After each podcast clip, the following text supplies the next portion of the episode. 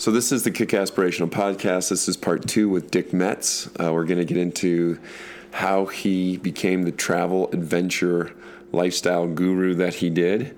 Um, so we're coming back. We've taken a little break. We're having an epic day in Sun Valley, Idaho, talking about the history of Laguna Beach, surfing lifestyle, adventure lifestyle, and uh, how that became a business enterprise. But uh, I want to talk, Dick, if it's okay. I'd like, love to talk about how you got into adventure travel and uh, it's probably just travel back then, but you know, kind of adventure travel and uh, and touring the world, and how that turned into films. Well, uh, as we said earlier, I had during the the war, my dad had been uh, on the Merchant Marine, so he had sent me pictures and been all over the world in the South Seas and Australia and Europe and Africa. So that whet my appetite, and then I read all those magazine articles about adventure magazines, and I knew that I'd been to Hawaii, of course, surfed there, and been to Mexico and surfed there, and got the urge like it's got to be surfing other places besides those in Southern California. So um, you know, I started looking at the thing on the map and figuring out where I wanted to go. And you had and, some money from selling the liquor store? and I sold the liquor store, and I actually had $2,200, and I sold my car Which for 50 a, bucks. It's a bunch of money back then, right? Yeah, well, it was a good was amount enough. for me. yeah. And, and what year was it? 1958. Okay. And I had been working for Grubby a part time because I before I making could go foam, foam blanks. Yeah. yeah, making blanks, pouring the blanks, and I lived with a bunch of guys in Laguna, and uh, I was tending bar at night and working for Grubby in the daytime. But in order to at the Sandpiper, uh, at the Sandpiper, and I lived right in back of the Sandpiper, so we were having a great time, and um, the surf was always good there in the summertime, and. Um, I knew that I wanted to go, but I started. We we you know land on the beach again. Where where would be the best places to go? Well, I wanted to go to Tahiti. Then there was no airport. There was no way to get there. No ships that went directly there. So the only way to get to Tahiti in those days was either on a sailboat oh, yep. out of Newport or L.A. somewhere going to Tahiti. But that was slim and not very often. And even if there was, you know, you had to know the skipper or somebody to get on Probably board. Probably couldn't take a surfboard with you. Yeah, and the whole thing was like not going to happen. So in one of the magazines, it was during the French were fighting in the Vietnam War. Well, it was called the French Indochina War at the right. time. So the French were sending French foreign legionnaires from Marseille across the Atlantic through the Panama Canal, and Tahiti was a French possession. Right. So they would stop in Tahiti and get uh, food and water and go on to French Indochina.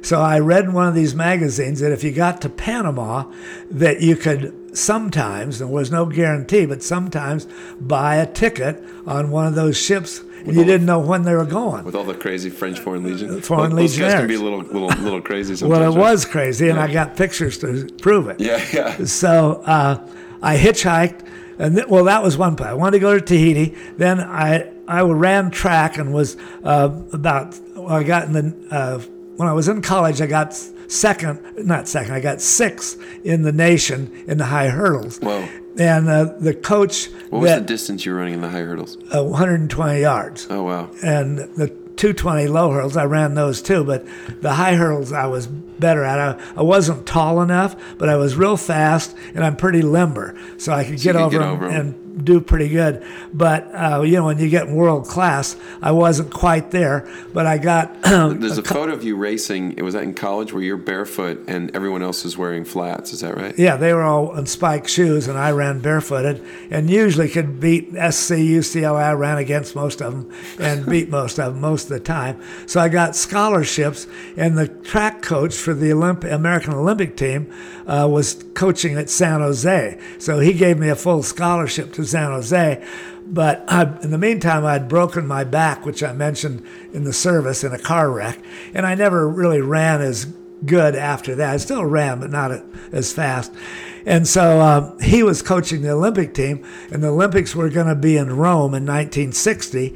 So in those days, there wasn't the security, and he said, "Come on to Rome, and I'll get you in the Olympic uh, you know, In the games. ci- city, not run in- into well, in it, the- but just just in the in the, the- park. And so I wanted to go to the Olympic Games in Rome. I wanted to go to Tahiti. I wanted to go to Africa. I didn't know anything about Africa, but just what you'd read in National Geographic, you know, wild animals, jungle, Tarzan, Yeah. you know, wild natives with funny outfits and l- their ears stretched and Yeah, all yeah. kinds of fun. So I wanted to go to Africa just to see the different cultures and attitudes, and I wanted to run with the bulls in Pamplona, Spain. Wow. So those were my five targets. I had no idea how I was going to get to any of them. Yeah. But Tahiti was the closest. So oh, and I wanted to go to Australia and surf. I knew there was surf in Australia. So it was Tahiti, Australia, Africa, running of the bulls, in the Olympic Games. Those were my five targets. That's a, that's a pretty good bucket list right there. So I started off hitchhiking right in front of the Sandpiper on Coast Highway. Uh, down through, and I'd already gone to school in Mexico. And when I was in school in Mexico, I went to Yucatan and Guatemala. So I'd traveled around there and saw the oceans on both sides, and, and I knew that. So I was anxious to try and get to Tahiti. So I hitchhiked and went straight through Nicaragua and Central America, got to Panama in pretty short order, and um, I got a room there in a hooker hotel, which always got my attention. What's Uh, a hooker hotel? well, I mean, those, you know, it, the culture and the beach in those days and the sex life of an American was so different than it was in other countries.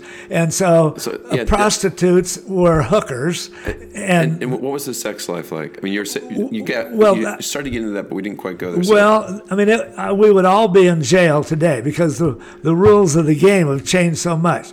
I mean, it wasn't like girls didn't want to have sex, but they were scared to death about getting pregnant. Yeah. And their parents and the social norms and everything. Yeah.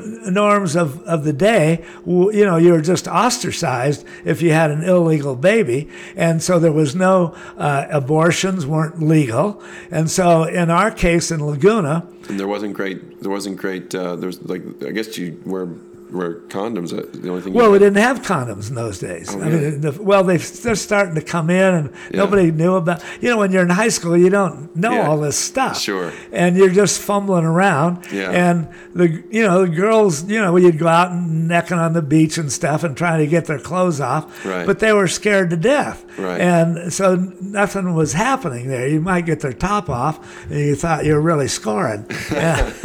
and so we had a way, and, and like I said, this would be going to jail, but but the girls needed an excuse.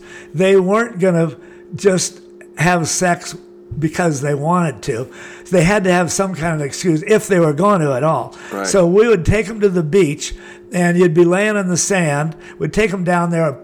Always, it was going for a grunion hunt. Okay. And then which we- is a, which is a thing. a little Because fish. the fish run. Yeah, the fish runs, and so they knew that was real. And then you'd say, "We're going for a, a grunion hunt, and uh, see if we can find a one-eyed grunion." Oh gosh. And so, so that was all part of the game, and they weren't quite sure what you were talking about. But you'd be on the sand and necking, and so if they were girl was laying on her back and you'd lay beside her, you would put your torso on her right arm. So you would be laying. That put that right arm was indisposed in because your weight they couldn't get it up. So then you'd reach around their head and grab their wrist with your left hand. Yeah. So that left your right hand free and clear. Oh, and so you could hold their left hand down with your hand and you're laying on their right hand and they'd wiggle around. And, and- but it, that was So the they'd game. pretend not to They'd like it. pretend like they didn't want to do it. In reality, they had to be coaxed into it. But even then, you might you weren't going to always get there. Yeah. But you gave it a good try. Right. But that's the way it was. And the girls, some of them did get pregnant. Uh, and we had a thing in Laguna. There was enough girls that got pregnant. So we would go to Tijuana, where abortions were legal, to a real doctor, not some flaky guy, Mm-hmm. but a real doctor. And you'd go to the, uh, the regular doctor's office in Tijuana, and they had a sign in. They called it Laguna sickness. Oh, wow. So that was the term. that you were going to go to Tijuana and have an abortion, but it was Laguna sickness that you'd sign in on the doctor's register. And what when that what that was in the late forties? Late 40s and early 50s. Wow, that was a really different time. Uh, totally different. Yeah. And it- nobody can understand that now, but I still have that same mentality. I'm going to fight for it every day. You know, you it didn't come easy to have any sex. Well, and, and to, I mean, I think, you know, the the idea today that we would have to go to Tijuana for, for a medical practice Yeah. is really a, a foreign concept. Yeah, and that was hard to do to get a girl to go to Mexico. But if she was pregnant, the last thing they want to do is have their parents yeah. or society in general know become outcast at that point, outsized. yeah. So it was that's what happened. We'd go to Tijuana, and most of the guys would go with them and sign them in and bring them home. Yeah. You know, my mom was telling me recently, she was saying that when she was growing up in Wisconsin, if you were going to college and you were a girl, then she said her, like in, in her town, they would say, don't go steady if you're going to college. Because I think if you're going steady, Steady. effectively, you were, you know, you probably Yeah. you're probably toeing that line, and uh, and and good odds you might get pregnant before too long. And so they wanted, you know, if you're going steady, then you know you, you weren't going to college. You're going to get married right out of high school. Well, that's right. Or pin. We used to say if you'd get if you're in a fraternity at college, you'd pin a girl, and they'd have a you'd sing to them. Yeah. And the fraternity brothers would come over, and when you were pinned, that was like an engagement. right. So you were you were committed at that yeah, point. yeah. Then you're committed. Yeah. Then you might. You might, get a little closer to the goal. Yeah, So, but it was um, always tough. Uh, so Tahiti's looking real good to me. When I see the movies of, like you say, Mutiny on the Bounty, and you see all this stuff, you want to get to Tahiti because it's free love down there, baby, and we weren't getting it. Right. I mean, Mutiny on the Bounty, and and you know, uh, there's Treasure Island, et cetera. I mean, the whole story that I think was really attractive. Um, in fact, Conrad Hall is a friend of mine. His, I think, his grandfather wrote um, Mutiny on the Bounty, Nordhoff and Hall, yeah, right? uh-huh. So, and, and his father was the cinematographer, but Oh, the um, and Conrad's a cinematographer now. But you know what what what was amazing about that book is you have Victorian England and this horrible captain and these sailors coming out of bad food, bad weather, Everything. you know, bad, you know, whatever those values are, people can judge the values however they like, but they get to Tahiti and it's just paradise because women run around naked, they want to please you, the food's plentiful and delicious. I mean, Yeah, you can you got imagine everything. nobody wants to go back to Nobody, who wants to do that? Yeah. So, how was Tahiti? Well, it was awesome, but for to get there, I had to go to Panama. Panama, first, and so you know, there's these whorehouses. Every place had whorehouses all over the world, except in California. I don't. Maybe there are other states, but I never saw them. Well, Yeah. Nevada, I guess they had them, but we never. We were at the beach, so you go to these other places, uh, and to me, that was a different. That's not how I wanted sex. Right. I, but I liked talking to them. I liked finding out about this. Right. It was a learning curve. That was my real university on that trip. I learned more on that trip than I ever did in six years of college. So you didn't want to pay for it; you wanted to hunt. You Yeah, that, to- that, yeah. well, but you wanted to care for the girl. Yeah, you wanted a relationship, Yeah, you wanted a say. Yeah, yeah, relationship, but it wasn't happening in those days. So anyway, I got there and I lived there for about three weeks. And I went to the French embassy, and they said a troop ship is coming through in another week or whatever it was, and but we never know how, if there's room on there. So the French ship comes in the canal, and they don't even stop in Panama. So I went down with the French consulate uh, on board the ship, and we talked to the captain. And all of, this is an army troop ship. This is not a luxury liner. Right, right. The, and I went, we went down in the hold. So this is a freighter. It's not a, a ship where all the troops are in rooms. They're just bare. Bunking They're up, living on the deck, Yeah. and then down in the holds of the ship, which would normally carry the freight, there were just hammocks, hundreds of hammocks. Right. And all the troops were sleeping in these hammocks. Uh, in the holds, so you couldn't go on deck. There was really not much deck, and they had cargo. Uh, and then there were passengers, French uh, diplomatic. There's maybe 20 or 30 passengers. They were all French diplomats that were going to Indochina to oversee Sure. the governments and so forth. And so the troops all had to stay, but the hatch covers were open. So we weren't on deck, but we could see the sun. And at certain time of the day, you'd get some sun through the hatches in the deck. Oh my gosh. But you had to stay below. And so they had uh, cabbage, uh, boiled potatoes, and French bread and wine, three meals a day. Wow. So I paid $60 for 17 days from Panama to Tahiti, sleeping in a hammock with French foreign legionnaires. Did you learn any French? No, but I, they didn't know any English either. And it was, oh, you know, these guys were, most of them were black legionnaires. And so the French Foreign Legion isn't the normal French army. Right. These are black legionnaires from mostly African countries that were French colonies. French colonies, yeah. and they had usually German officers. So after the Second World War, whomever, You know, the French Foreign Legion is not. Ty- it's the Foreign Legions, typically not French nationals. No. unless they've been in prison. Usually, that's how they get yeah, out. or they're bad guys, and Yeah. so you could join the French Legion, and they would change your identity. Right. So Gestapo German SS troops after the war went right to the Foreign Legion, got a new identity. They gave him a new passport, a new name, and wiped out. And that's why they All the Germans were they couldn't catch some of the SS troops because they were already in the Foreign Legion. Yeah, it was either the Vatican getting him into S- South and Central America, or it was going That's into the right. Foreign Legion. Yeah. So that's who I rode. You know, the, the officers were up above, and the troops, all the black troops, and they were drinking wine all day long. Had to stay down in the hold, and they would be throwing knives, sharpening their knives. I taught uh, two guys, and they would argue, and then one guy'd go. They had a targets in different compartments, and they'd be throwing their knives. And so one guy'd go up to get his knife out of the target, another guy'd throw a knife and get stuck in the back with a with a knife. Kill him. Well, didn't the two guys that I saw didn't get killed, but They had knives sticking knives out. sticking out their Jeez. back, Jeez. and I I'm looking forward to getting to Tahiti because this was not fun. So I didn't tell French, you. French Foreign Legionnaires have a reputation Yeah, among special forces community for being uh, wild and aggressive. I mean, they're they're it's unruly people that you're trying to put into Yeah, the that's service, right. right? Yeah, they're bad guys that are put a uniform on. Right, right. So it was a wild trip over there. So And you're basically in prison. Right? yeah, I couldn't come up on deck. So then I didn't tell you enough about Peanuts Larson. Okay. But Peanuts Larson was a unique guy. And Laguna, as we said in the other segment, had movie stars and interesting travelers and artists and real interesting people in Laguna. And I because they hung out at my dad's restaurant bar, I got to know a lot of them. But Peanuts Larson was born there, and he was unique anyway. Uh, he always wanted to be a pilot. Okay. And he would talk as if he was a, a pilot preparing to land. And he had call numbers like a pilot would. So when you would see him on the street, you might you know, raise your hand or wave at him and say, "Hey, Peanuts, how you doing?"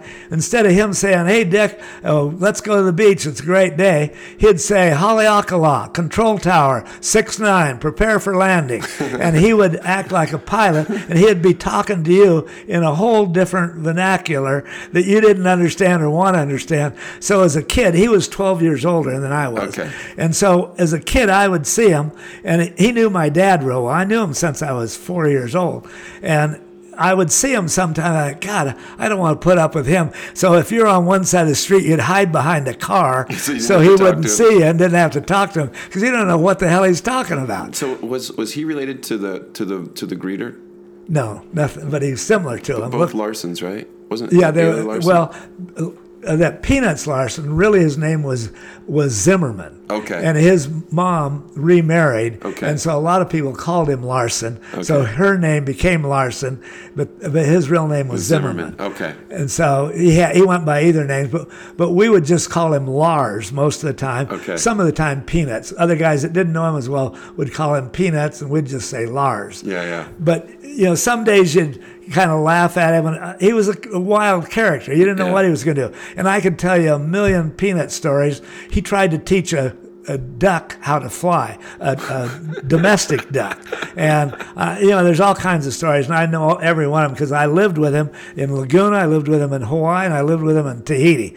So I spent more time with him than probably anybody else. Him spent more time when they were kids together Sure, sure. but I knew him till he died. Anyway, um, Peanuts had been in Laguna, and one of the reasons I wanted to go to Tahiti because he had stoked me on and talked about it, and he got he was a sailor. He got a job on a ship out of Newport that was going to, Tahiti about two months before I left, and he, was living with his girlfriend named Frances, and he Peanuts had never had a job in his life, and Frances was a cocktail girl at the uh, a bar in Newport. I'll think of the the name of it here in a minute. But she drove up to Newport from Laguna every day. Was it the Arches? Was, uh, no, uh, it, I'll think of it. Okay, that's all right, It, yeah. was uh, uh, anyway. She would go to work, and they lived in a little one-room uh, flat in Laguna in the alley. It was really a garage made into a house. And so Peanuts, I'd see him, and he was talking about going to Tahiti, and he was going to get on a sailboat. So he told Francis one day, "I'm going to go get. I'm going shopping. I'm going to get a loaf of bread." And so she went to work, and so the next three months, Peanuts didn't show up. And eventually, the whole joke was he came back about With six months with a loaf of bread.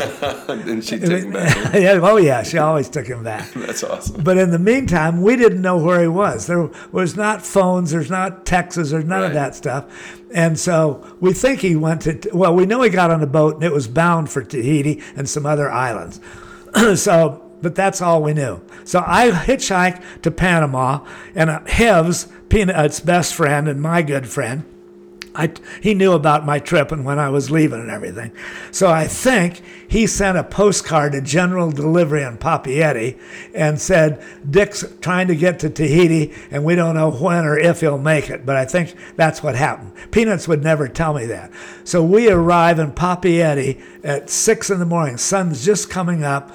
Ship docks. Now, having a ship come to Papeete is a big deal. Hundreds of people come down. This, this is the biggest city on the main At- harbor. At on, on the main island. Yeah, the main island. And so girls are there, and right where the boats tie up, the ships tie up, is Quinn's Bar, the most famous bar in all the South Seas. And I'd read all about that. Seafaring guys from all the different South Seas would go to Quinn's Bar because of the girls and the dancing and the activities and all the fun. So it was well known all over the world. So we tie up and I'm getting ready. I got a little rucksack, is all I've got, and so I- I've got my passport and all my stuff is in order.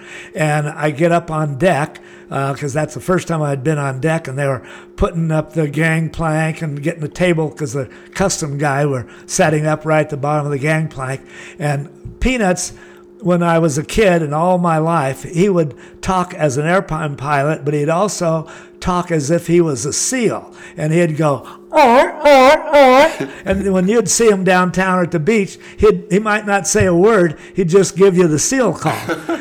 and so here I'm looking up on the deck of the ship. I'm looking down a crowd of probably four or five hundred people. Bands are playing, everybody's yelling, and I hear the SEAL call. and I look around. I know it's Peanuts. Nobody else does that. and standing on a 55 gallon oil drum against a warehouse, I can see Peanuts. And he's giving me the seal call. And the next thing I know, and I have a picture of him in that book. Uh, he knows the mayor, and I didn't know it was the mayor at the time. He grabs this guy around the arm, walks right up to the custom box, and the next thing I hear is over the microphone, Monsieur Metz, Monsieur Metz. And that's, no, I'm not saying it very good in French, Yeah, but Mr. Metz. So I was the first one off the ship That's when hilarious. Peanuts was there with the with the mayor and got me off, and that was my introduction to uh, What a- Papeete. What a fantastic way to to, To get there. to arrive in Tahiti, Uh, especially unbelievable. Being stuck in and having hole. this friend from Laguna, Yeah. and it's all French language, and so we walk across the quay there and right into Quinn's bar. How was Quinn's? And Quinn's is unbelievable. And, you know, a couple of Hinano beers. The girls are all dancing. And the Tahitian girls, they love a fight. They like anything different. They clap at everything. So anybody that gets drunk and throws up, they think that's one of them. They all yell and, oh, yeah, look at him and Yeah. whatever they're doing. And unbeknownst to me, their favorite thing was at Quinn's bar uh, you know, you look around, you got to go take a leak or something, and there's no men's, and it's all in French, and there's just a doorway that would appeared like it was going to bathrooms, and with beads hanging down, like you might see in Hawaii and other places. And so I figured that was a was a bathroom. So I went through the beads and I looking around for girls and boys or whatever it was going to say, and there was just one door. It was open, and I walk in there, and here's one room about 10 by 10, tile walls, floor, and a metal grate over the floor that you stood on. And there's no urinals, there's no toilets, and everybody just stands or squats there on that grate and pees.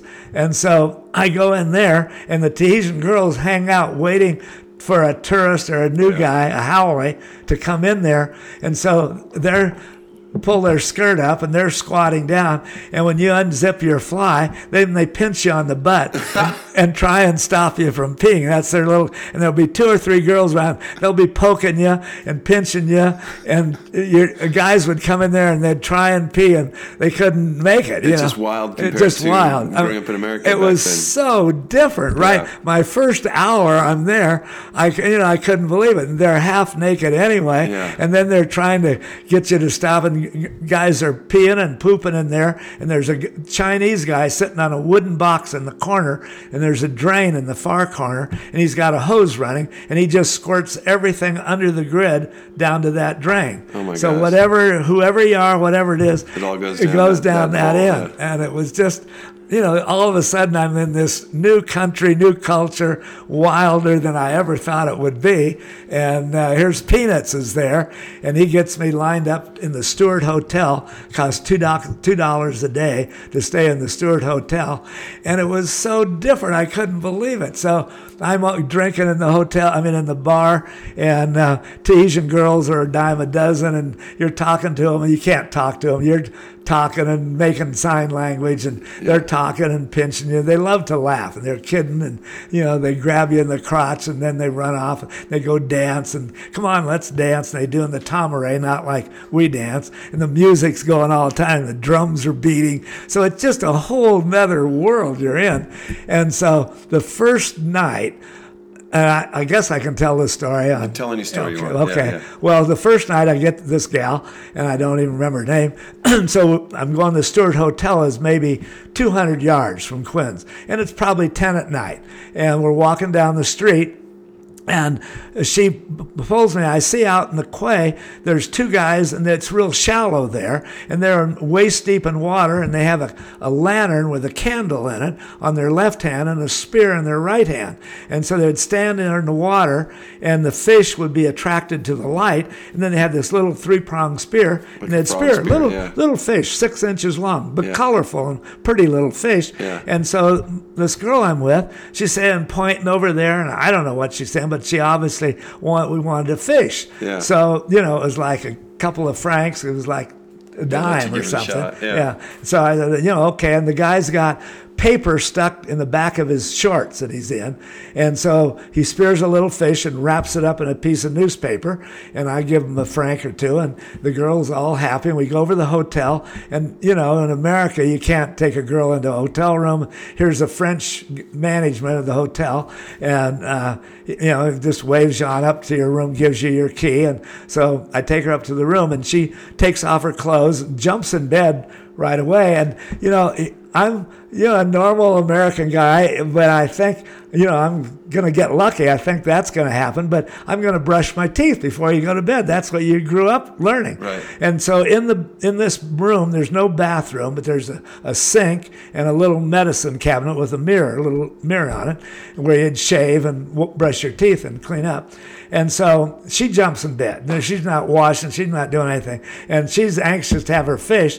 So I'm standing there looking in the mirror. I got my toothbrush out, brushing my teeth, but the mirror is focused on her. So I'm looking in the mirror watching her. She unwraps the fish and pulls the fish out and she puts the eye right to her mouth, sucks really hard, and sucks the eyeball right out of the fish. And it comes out with a string about six inches long oh attached to it, and it runs down her chin. Now I'm standing there with my shirt off, just in a pair of shorts, and I've got a semi going on, thinking this is going to be my lucky day. And I see this guts hanging down on her chin, and pretty soon I'm brushing real slow, and I'm looking at this thing because this is interesting. This I've never seen this before. Before. strange things And so yeah. she starts eating this fish Raw. and raw, and all the scales are running down. She's sitting up in bed. She's not laying down. Got the pillows propped up there, and her, you know, she's naked. Her boobs are sticking out there, and all this guts and fish and scale is running down her down her chest and everything. And there's no shower in the room. There's no shower or anything. Yeah. And I'm thinking, how am I going to handle this whole thing? And so, you know, I I'm all, was all fired up when I got there with a Woody going on. And boy, that goes down like a rock. And kills so, the- kills the yeah, the whole urge. And so first thing I'm watching this whole thing. She eats the whole damn fish, got scales all over her face and everything. So I get a washcloth and get it wet, and I go over and wash her all down, clean her up a little bit with all the fish scales, and finally I get it going again and jump in bed. But that was my first night in Papeete. It's like a wild animal, It right? was Yeah, just, yeah. it was crazy because it was so totally different the way the girls would act. how you were know, raised, how yeah. we were raised and how we were having to lay them on the beach and lay on their arm and Different culture, Yeah, yeah. different completely. And so, I mean, I can fall into cultures pretty easy. So Yeah. this is my kind of deal. So the next night and the night after that, boy, I know how to how this thing works now. You didn't brush your teeth and you kept the fish for later. So the, But the next, about three nights later, I've been drinking every day. I'm hungover, and I'm I want to go to bed. I'm not going to Quinn's tonight, and so I'd been in bed for maybe an hour, and I could hear there's the walls. Uh, there's no air conditioner, and the walls go up eight feet, and then where the peak of the roof, there's no wall. So you, the guy in the other room, or all the rooms down there, the air's circulating, so Yeah. you can hear guys talking three rooms away Yeah. because of all this openness, and. uh, uh, what was his name? Um, I just said it. Now I've forgotten it. Pe- No, the the manager, the French manager, uh, and uh, he had a French name. And so I hear his f- sandals clip clopping down the stair, down the hallway. He knocks on my door, and this is so different again with the culture. He's got the girl I had the night before, and he knocks on the door. and says, "Monsieur, Monsieur, you no want girl tonight?" And here I'm locked the thing. I want to sleep. I'm hungover. I don't want special any chicks." delivery for you, And he, and so the girl comes to the hotel said, Well, I was with him last night. I want to go up to his room. And he said, He brings her up. The manager brings her up, knocks on the door, unlocks the door, and lets her in. I mean, everything is 180 degrees Yeah. different than I knew. hand delivered ladies. Yeah. So, um, so how long were you? In, how, and so, what was your travel from from Papeete? Did you? And I know we got a time schedule here, so That's all right. we could talk about Tahiti, in which I went to all the other islands and Did you go through the Society Islands like uh, Yeah, Huahine, Huahine, Raiatea, Taha, Bora Bora, Bora? and Moorea. Of course, I went over there. Yeah. I knew a couple of people there that I played with. So one day, I bought a French motorcycle Yeah. And rode around the islands and took it to the other islands. And the girls loved to ride with me because they loved to fall down. Having a skinned leg, you, you weren't Really? going very fast, Yeah. but there's sand on the streets and it's easy to lose it on a corner. Yeah. and so I'd fall down and skin your elbow or something because you're only going like you know 15 miles an hour Yeah, or something yeah. and and they would fall down and have a big bruise on it and they'd laugh about it and they'd pat it and tell everybody about it so i ha- always have pictures of me with uh, Tahitian chicks on the back of motorcycles That's awesome. so one day we were sitting there, and there was two other uh, Americans there, a guy named David Topper, and uh, and we got to be friends, of course. And he said, God, his folks, he'd graduated from Beverly Hills High School, and his folks gave him a ticket on the Monterey that went on a big tour through the South Seas and Australia and back again he had gotten off in Tahiti and the ship drove away and he couldn't leave. There was no airplanes and no other ships. No- There's no way to catch it. No way to go. And he's going crazy and he didn't, he, he had been there a month or so and he wanted to get out of there. And so a Norwegian tramp steamer came in and docked right in front of us, you know, 100 feet from where we're sitting having a beer and uh, ties up. And he said, I got to get on the ship and go. I got to get back to LA. So he goes over and there's a first mate at the end of the gangplank, and he's asking uh, if he can buy. Where are you going? Can I get a buy a ticket? It's a freighter. It's not a Right. passenger ship. And the guy said, "No, we, you know, we're going to Australia, and and uh, we got to go through different South Sea islands, and uh, we're not going to America or anything." And so he comes back and sit down. He said, "No, the guy was going to Australia and a bunch of South Sea islands, and wouldn't let me on board, and I couldn't buy a ticket."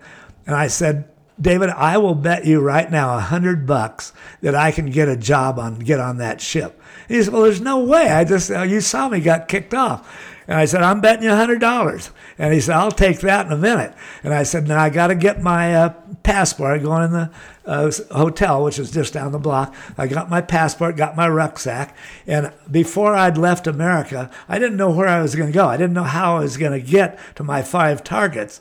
So I had passports for Australia and India and, and all this other countries. I didn't know where I was going to end up.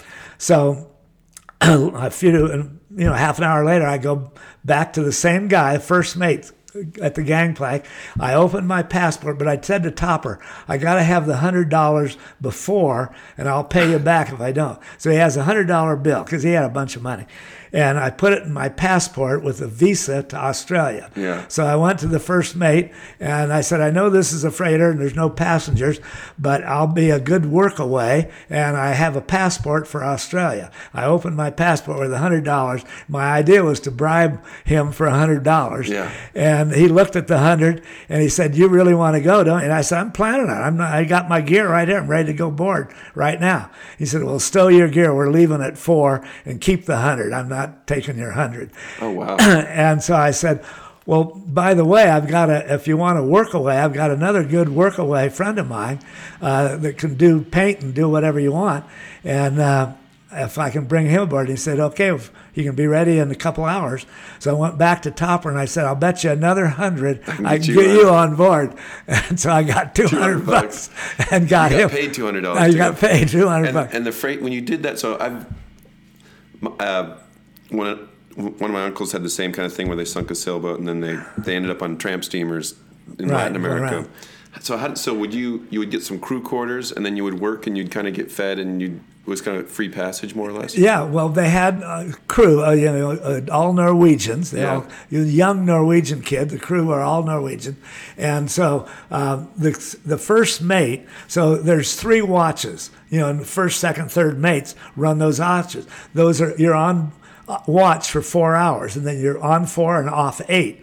So the ideal watch is to be with the first mate, and he is acting as the skipper then. So you're on the wheelhouse with him, and you get the sunrises and the sunset. So four in the morning till eight in the morning, then you're off all day. Mm-hmm. Yeah. You're back at work at four in the afternoon to eight at night. So you get a full night's sleep. Oh, that's You're not waking up at two and four in the morning. Yeah, everything. yeah. So that's so because I had made this deal with the Those first banker's mate. hours, yeah. Yeah. So he said, "Well, you'll be on my watch."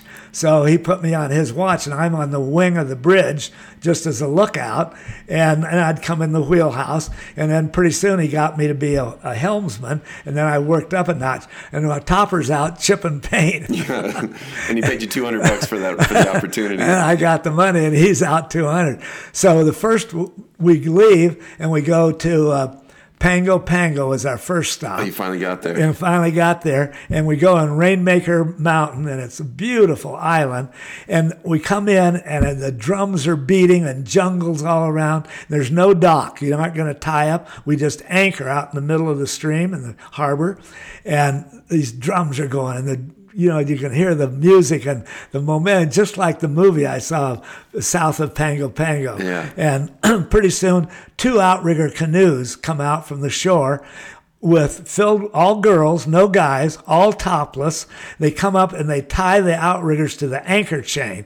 Now, on a big freighter, the links on the chain are that big around. Right, they're about what was it, about eight inches. Yeah. around? And and so they tie up there and they and so this ship was called the Thorzal and they had known the ship was a tramp steamer it comes around it had a load of copra on it Okay. and so the other Norwegian crew members they throw a line over and on the in the canoes they had cases of Foster's Lager beer Oh, my goodness! so we hosted the beer up one of the Norwegians had a radio a portable radio in those days playing music and put that on the hatch cover.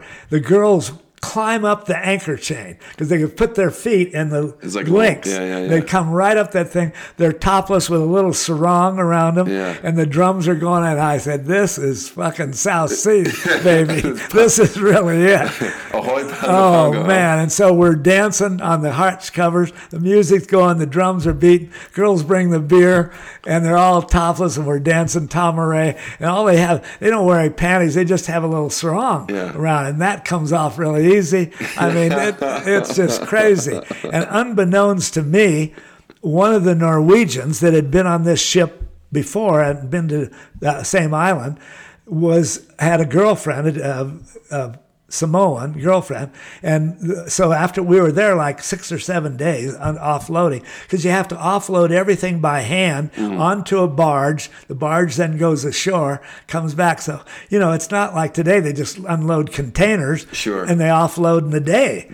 That was bundles, and you're emptying a hole, and that just takes it takes time. Yeah, so we have to raise it on the crane, just on a pallet. We have to load the pallet, goes off onto the barge. But because I had the the good shift, I didn't have to work that. So uh, I'm off all day. I could go ashore Yeah. for eight hours. Check I'm on out. my own. So one of the crew members, the Norwegian, married one of the t- uh, Samoans girls. Wow. On the third night we were there, and we all went ashore and had a big party, and Oh, awesome. it was crazy. And just so it was, it was a real South Seas Yeah. on that trip. This is and we before, went. I mean, because now, I mean, it's there's still South Sea Islands, but you know, you've got Western bars. Oh, and you- yeah. the culture's changed. I mean, yeah, the is- culture. The airports are all there, and there's hotels, and Yeah. you know it's uh, totally different. I mean, I've been back most of those. I've been to Tahiti. I don't know eight or ten times. Yeah. and it's totally different than when I was there in the old days. Is Quinn still there? No, Okay. So all of that changed, you know, and there was just I was right at the end of it. Right. And it and you know, in another three or four or five years it started to go away. Right. And I just barely caught it. So I'm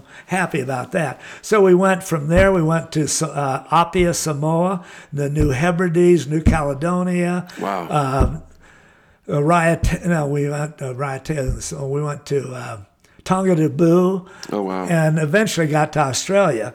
And so when I got to Australia, I told the skipper, and I got I ate with the captain and the first mate all the time, so you got to know him. And uh, I said, you know, would you write me a letter of recommendation?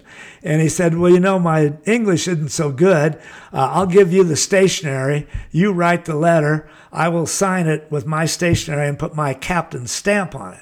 So I wrote a letter that would knock your socks off, like I was one of the great sailors that ever hit the seas. and you had enough experience that you, you I could talk You, the- you, you weren't a total green. Yeah, no. So, and he signed it and stamped it.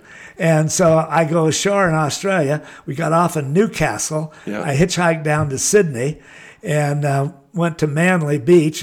And I knew there was surf there. Yep. And I met a couple guys that had surfboards and moved in with them. And they were happy to have me there and learn about what the latest was and all that. So I lived there for, I don't know, four or five months. And Oh, wow. We surfed Curl Curl and Freshie and Yeah. Bondi and all up and down the coast. And uh, I kept watching the papers. So when I was ready to go, So they had pretty decent boards there by then. but well, they had balsa boards, you know, like we did, and they they had they had made boards. The ones that they had left, the guys that I had said from the outrigger and earlier, Yeah. uh, they had copied those. Okay. And I met, uh, you know, a bunch of the Aussie guys that were starting to. Barry Bennett was trying to make foam, and he actually went to work for Clark To figure it out. figure it all out. And uh, it was uh, Bill, Bob Evans. Uh, these were their original surf guys that I stayed with them, and you know, four or five guys, and got to be friends. And one of them, um, what was his name? He was really a funny guy. He drove a cab in Sydney, and he had a board rack and had two boards on his top of his taxi cab. Wow. And so uh, he picked me up because I didn't have a car. So one day he was going surfing, so he picked me up in the cab, and he just puts a sign on it, "Gone surfing."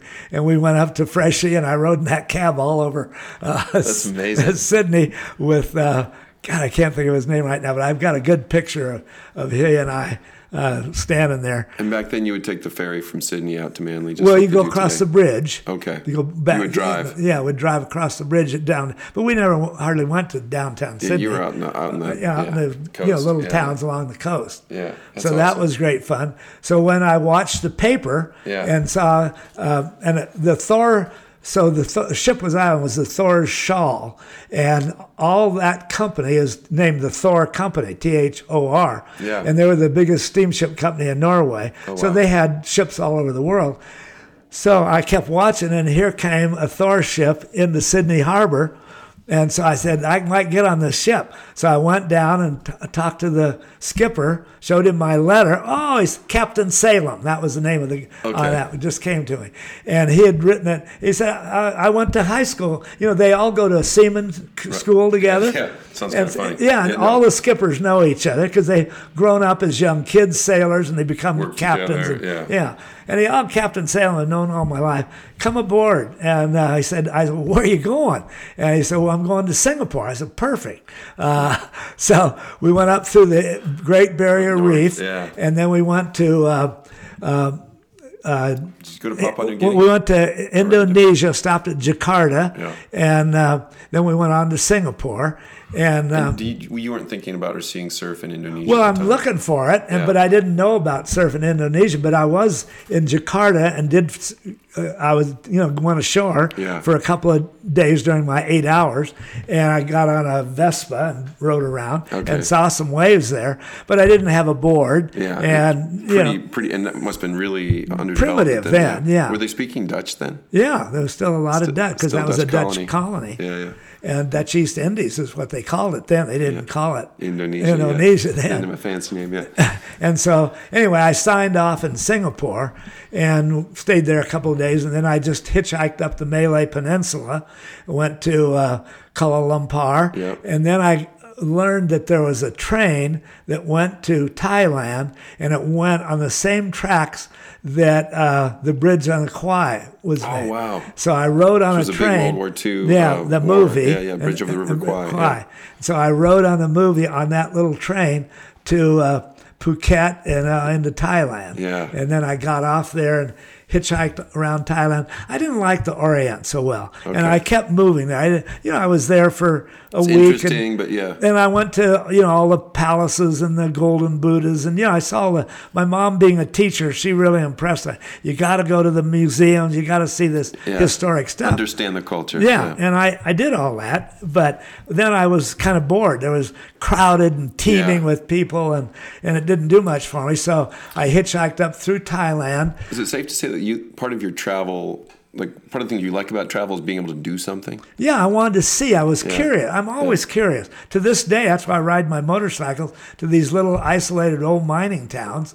Oh, cool. I want to see what they look like. Yeah. And when somebody, especially the names, Kuala Lumpur, Yeah. Singapore, Lahore, Hong yeah, Kong, yeah. those Mombasa. I mean, those names just have gotta a- see you right? got to see them. Yeah. And so we went up through, or I did, through Thailand. Uh, then into Burma, and I was one of the first guys to get a visa to go through Burma. Uh, I went to uh, up the Irrawaddy River, Wow. uh, and then to uh, Not called Myanmar, right? yeah, it's all changed the names, and the capital was uh, um, what was it then? Burma was uh, Rangoon. Yeah, right. Yeah, yeah, yeah. Yeah, Rangoon. that's, that's and good. so I went through Rangoon, but it was terrible. It was a communist country, Yeah. nothing going on there, just gray and dingy. And so I, I was moving as fast as I could get rides, mostly on trucks. There's nobody driving around. Right, but there'd be on a truck that's got a load of corn or whatever it was that they were taking to a, a nearby city. So I'd usually get a ride on a truck. When went through uh, round to India, uh, that was then Pakistan had just taken over They uh, just split it. where they'd split that. So I went through there and ended up in Calcutta. And so that was really fascinating. Yeah. I mean, a whole other culture in downtown Calcutta teeming, and everybody's got different costume, meaning different religion, Right. different caste system, Right. untouchables, you know, really- guys with beards. Especially then, it was really Oh, stylish. to- oh, totally. It was still an English colony. It's amazing. And so I stayed at the YMCA and right downtown on Dalhousie Square. Oh, yeah. And there's cows walking in the grocery store. There's people living on the sidewalk, Right. live, breed, and die on the sidewalk. Right. And here's a cow walks into a market and eating a head of lettuce, and everybody gives it, it a room. Yeah, And. I got picture. I can't believe it. This you is know? crazy, right? And, Yeah. and so in the morning, I get up early and the untouchables that had died in the night on the sidewalk, they have an ox cart and they're throwing the bodies in the, and I don't mean a lot of them, but maybe in a, But you would see that, right? a yeah. in a mile stretch, there might have been three people that throw in there. And here's little kids, and these untouchables would be that have grains of rice. I'm talking about the grains that have them on the sidewalk, and one would maybe be a little lighter or greener or darker, and that would be like their dessert. They would, I'd watch them for hours. They'd move it over to the side, and they had maybe five grains of rice, and they would eat these four, and then this one they'd look at it and savor it, and and uh, like it it's was amazing. It's a totally different way of thinking about everything. right? everything. Yeah.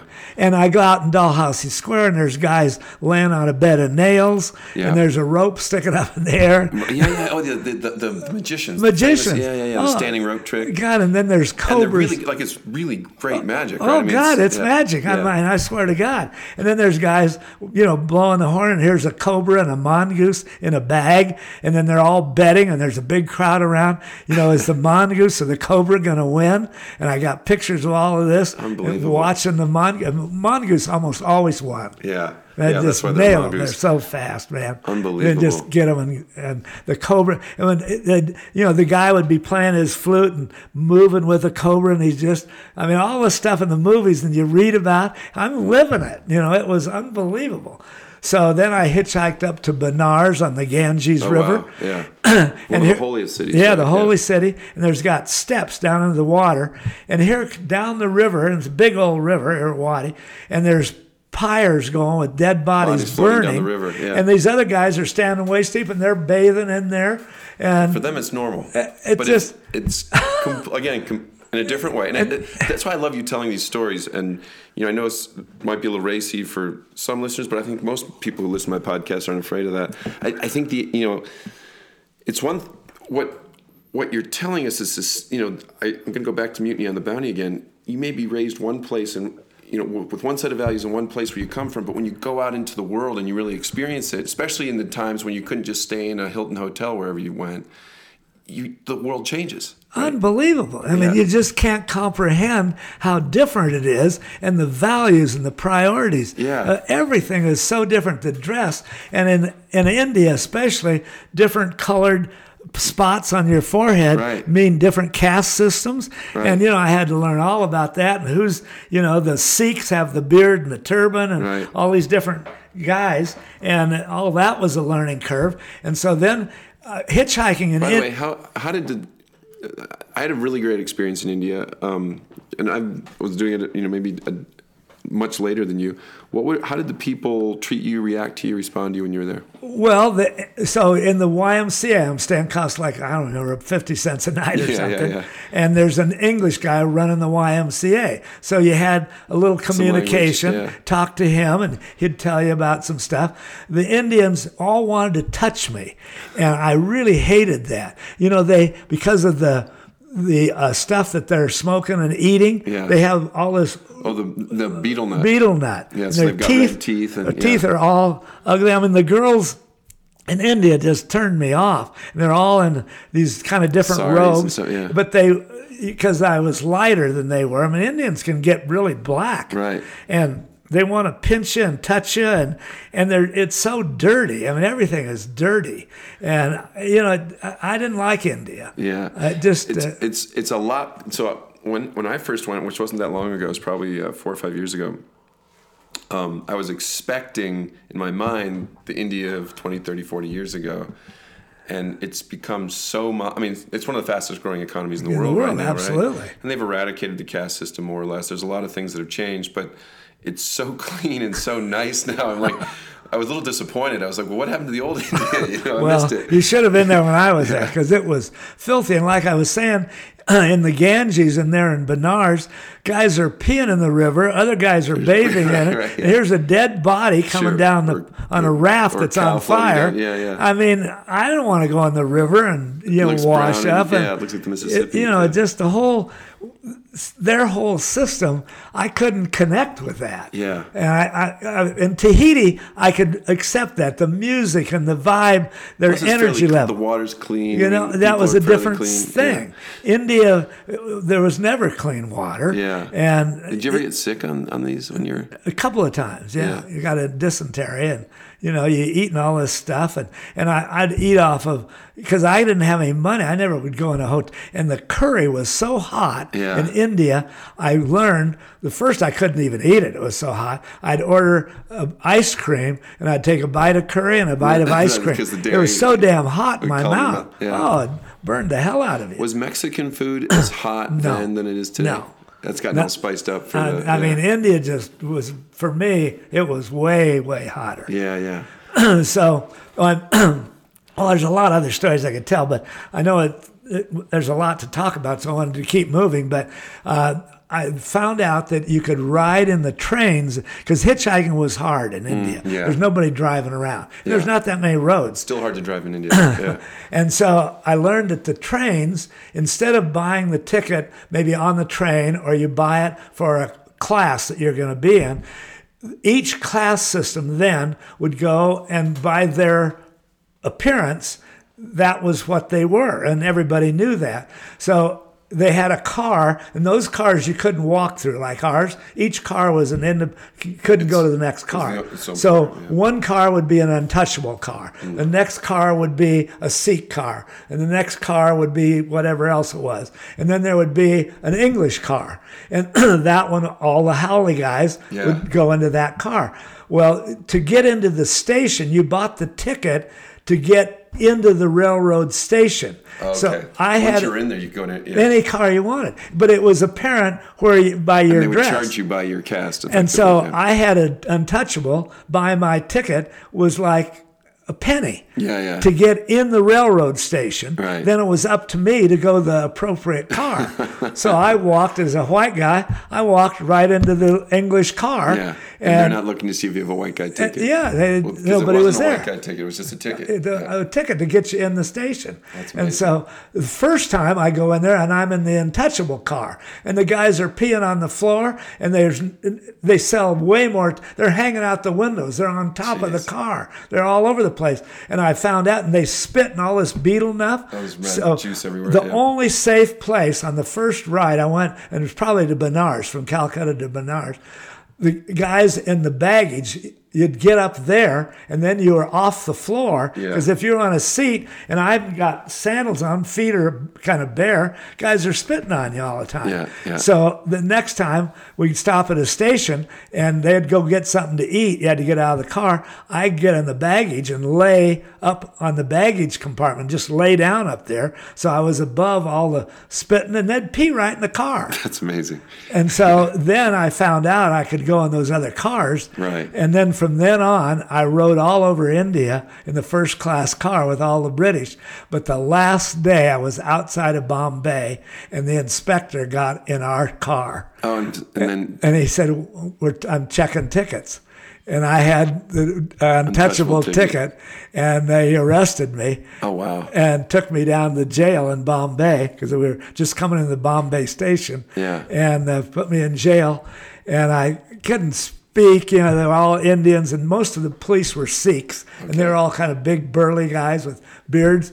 And uh, Speaking Hindi. so I pulled out, and so I had American Express checks. So I would, because I wouldn't buy much currency, I would only buy like ten or twenty dollars in a country. So I didn't want to have too much money as I left. So I had a ten dollar bill and some other uh, uh, coins from India, Yeah. and I bribed bribed the. Uh, the bar, uh, the uh, The policeman. the policeman in the jail, a jailhouse guy, and uh, for ten bucks I got out of jail. So I was only in jail for about six hours, and he let me out that night. Oh, fantastic! Well, that's a saved you a bunch of money. the Yeah, amount of money you sure. saved is probably worth it. So, so how did you get from? What, what, what, So I went right to down to the harbor in Bombay, Hmm. and uh, went to all the ships and looking at what they were. I'm, I'm okay. You're water. And uh, there was a, a ship called the State of Bombay, and it was going to Mombasa. So here's Oh, my wow. here's my ticket, Ticket to to, Africa. Africa. And Where's so Mombasa? Mombasa's on the east coast of Kenya. Did you know that?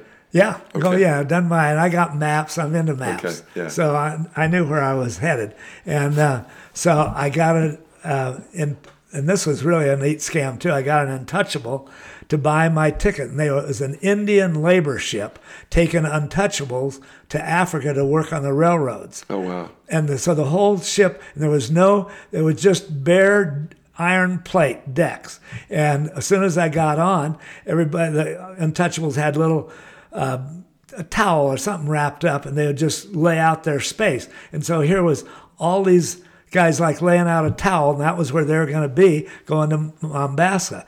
And so i'm thinking I, this isn't going to work for me because all these indians are peeing and spitting and everything so i went start up rocking, you're gonna be rolling over everybody. Yeah. so I, but I'd been to sea enough, Yeah. and I went to, and this was an English crew on there. So I went to an English officer. I think he was a third mate, and I said, "Hey, I'm an American, and I don't have any money, and I've been on ships a lot, and I'm willing to work, but I know you have to have." Uh, an isolation room because on every ship they keep a room in case somebody gets sick that they can isolate them from the So crew don't get the whole crew sick. and yeah. they also keep it if you have to have a skipper come aboard going into a harbor and like going up the Great Barrier Reef. We had a special skipper to navigate. and yeah. they got to give him a room. So it's an isolated room.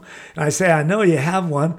Can I work my way in that? And the guy said, It's right up there on the fantail. He says, You know where it is. You're right. You just go up there and live in it because there's no, we don't have any sick people yet. yeah, yeah. And so the whole trip, I had a whole cabin to myself. oh, that's awesome. and we went, but what was neat, instead of going directly to, Mo- we went across the Indian Ocean, and I'd never even heard of the Seychelles Islands. oh wow! And we went to Mahe, the capital of the Seychelles. Yeah. And we offloaded there. We were there for four days. And so I get off, go downtown in Mahe. And there's a bar. It was reminded me of Quinn's. And it had a jukebox. They had one American record. It was Glenn Miller playing In the Mood. Oh wow! Glenn Miller Band. Yeah. And that's what we in high school we'd always dance to Yeah. in the mood. That was kind of a romantic Yeah. little slow dance. And so here we and uh, the Seychelles have Arabic from the Arabic Peninsula would come down going to Africa, and it was a French possession. So there was a lot of inbreeding with blacks, uh, Arabs, and French. Oh, wow. And so there was a mixed kind of breed of women Yeah. that kind of looked like? Tahitians. Yeah, yeah, They were half French and half uh, uh, Arabs. Yeah. And they were all in there dancing in the mood. This is my music, baby. Yeah. So I had a great time in Mahe, and the beaches are spectacular. The diving was so clear. Yeah. God, it was great. on Surf my was bucket there. list. I haven't been there yet. They have surf in Seychelles. Yeah, a great surf there in a couple of places. So then from there, I went to Zanzibar, Oh, wow. which I wanted to go to Zanzibar. And what country is that in? Well, it's right off the uh, Kenya coast. Okay, yeah. And that's the Great Slave Island. Okay. And that's where all the slaves. See, when we were taking uh, blacks from West Africa Right.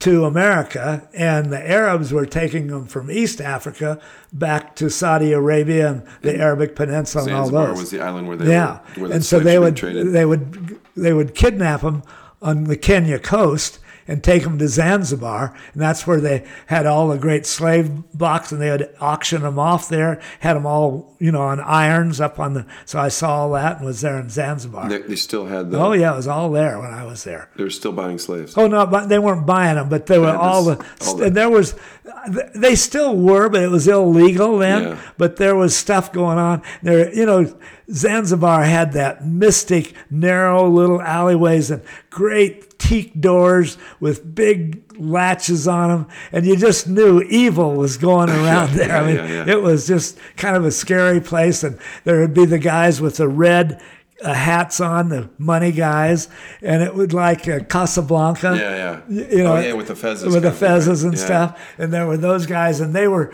dealing. And there would be black guys there. They weren't didn't have a thing around their neck, but I've seen them where they three or four of them would be roped together. Yeah. So they were being auctioned Auctioned off somehow. somehow, Yeah, yeah. but you never knew how. So we were there for three or four days, and then it was only a short hop over to Mombasa, where I got off and uh, started hitchhiking again.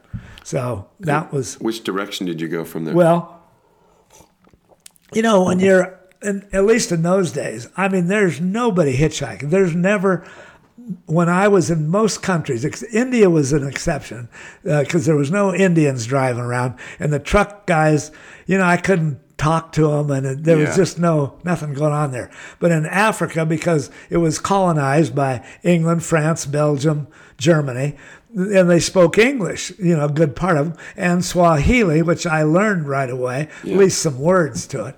But right away, I started hitchhiking out of Mombasa. I spent like two days there and going up to see, it's right on the equator. Nairobi is on the equator, but it's 7,000 feet. So Wow. you're on the equator, but it's temperate. It's like this. okay. And so I got a so high. ride with Yeah, an English guy right away. They don't drive by you. They see a guy standing out in the road because Africa's dangerous. And you don't leave somebody. If somebody's got a broken down car, everybody's going to stop and help them. You got you don't leave somebody alone. You know, out there, and so here I'm standing there. You didn't even put your thumb out; you just stand there, They and every stop. car would stop. I had an American flag on it, and right away, who are you? Where are you going? What are you doing out here? This don't you know this is scary? Or you know, they'd Yeah. warn you. And so this guy took me, um, and he said, "I've got one stop to make on the way to Nairobi." Uh, you've never heard of the guy, I'm sure, but I had. He said his name is John Hunter, and I said, "You mean Hunter, the book Hunter by Hunter?" And he was the most famous. Uh, hunter in all of Africa, Wow. an English guy, and he was hired by England to Oh. on the railroads To to shoot the lions that were eating the Chinese and the Indian laborers. Yeah, yeah. And he would retire. I have heard of him. Yeah, I didn't know. I couldn't pick the name. and he had the book Hunter was his name Yeah. by Hunter, That's and I, amazing. I loved the Hunter Hunter thing. Yeah. And I'd read the book before I'd left because I read everything I could about Africa. Yeah. And so we had lunch with him, spent the afternoon, and he had Ridgeback dogs. Rhodesians, the ones that I've seen around here are you know 80, 90 pounds maybe. Size of a Labrador. Labrador. These guys are like Great Dane. Wow. And meaner and shit, and big burly dogs. Well, ma- and he lions, right? Yeah, they're made to kill lions. And he had like five of them. And we went in the house and scared the hell out of me. But he said once when you're in the house with me, and I petted them and played with them, and they were pretty docile. But I got to see so my first day and not the first day but my first hitchhiking trip into africa i met the all-time great hunter Oh, my goodness! and it was really a thrill and he's talking about we spent about you know four or five hours with him and then we drove on because this guy I was riding with knew him pretty well That's awesome.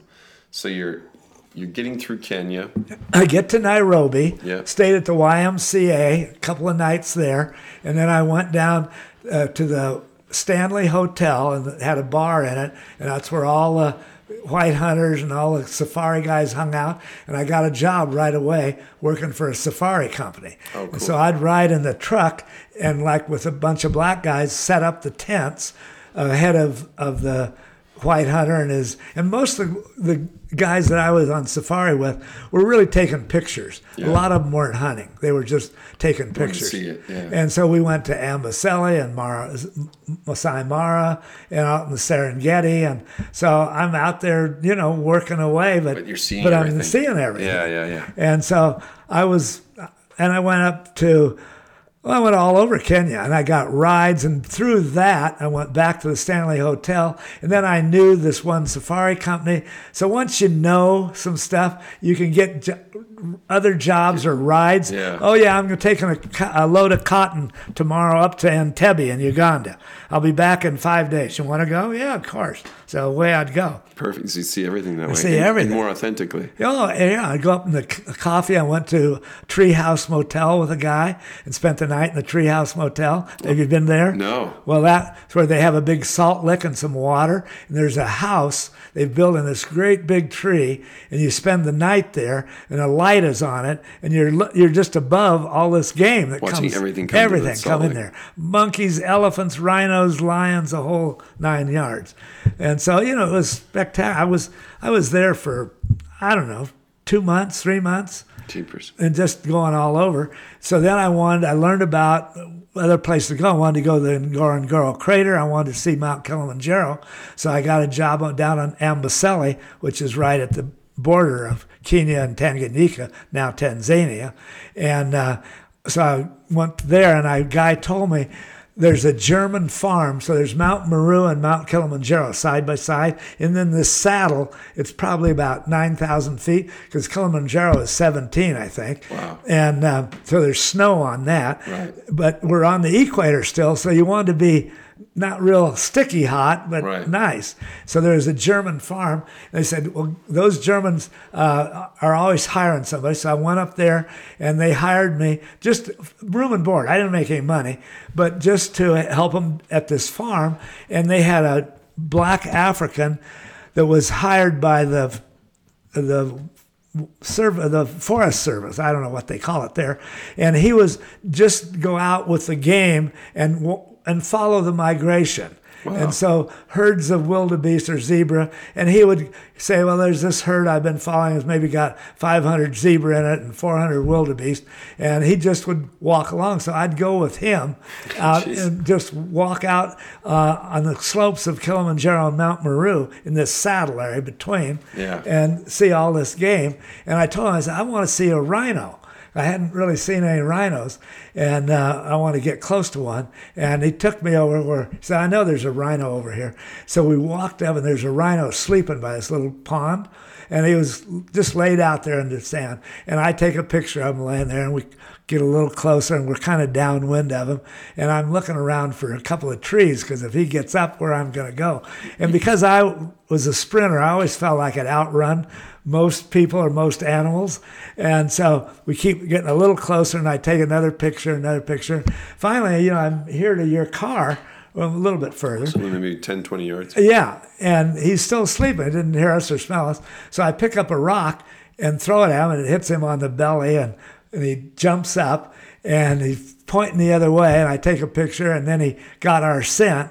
And the black guy had already, I'd creeped up on this by myself, and he turned around and he pawed the earth, and then he saw me. I don't know if they see you; they just smell you, and hear you. Eyesight's not there. And he once he pawed a big cloud of dust come. He's coming. I take one picture and I start running for this little acacia tree, and it was a little tree, and I already picked it out. And I swung up in the branch and kind of you know brought myself up into the branch, and I was you know maybe seven feet above the ground, and the tree was only about that big around. The rhino hit the tree and knocked it right down. Oh my gosh. and it came down kind of slow and i'm in the branches and it just kind of toppled over and i only fell like six or eight feet or something.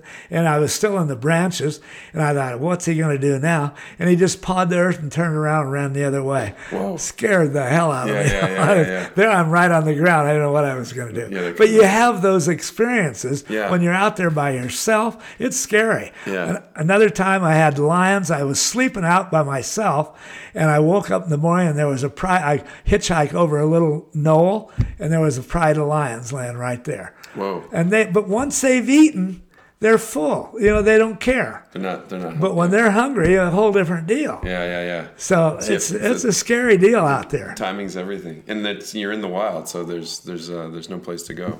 So then I went to Ngorongoro Crater and went down there and saw all that stuff. Great animals there. And then Arusha is a little town by Ngorongoro. And so I started hitchhiking. This is where the whole endless summer and, and the fate, uh, serendipity, whatever you want to call it, came into being. So I'm hitchhiking, and the first guy that comes by was a Belgian. Stops the car. What are you doing? Where are you going? And I said, Well, I want to go to Victoria Falls.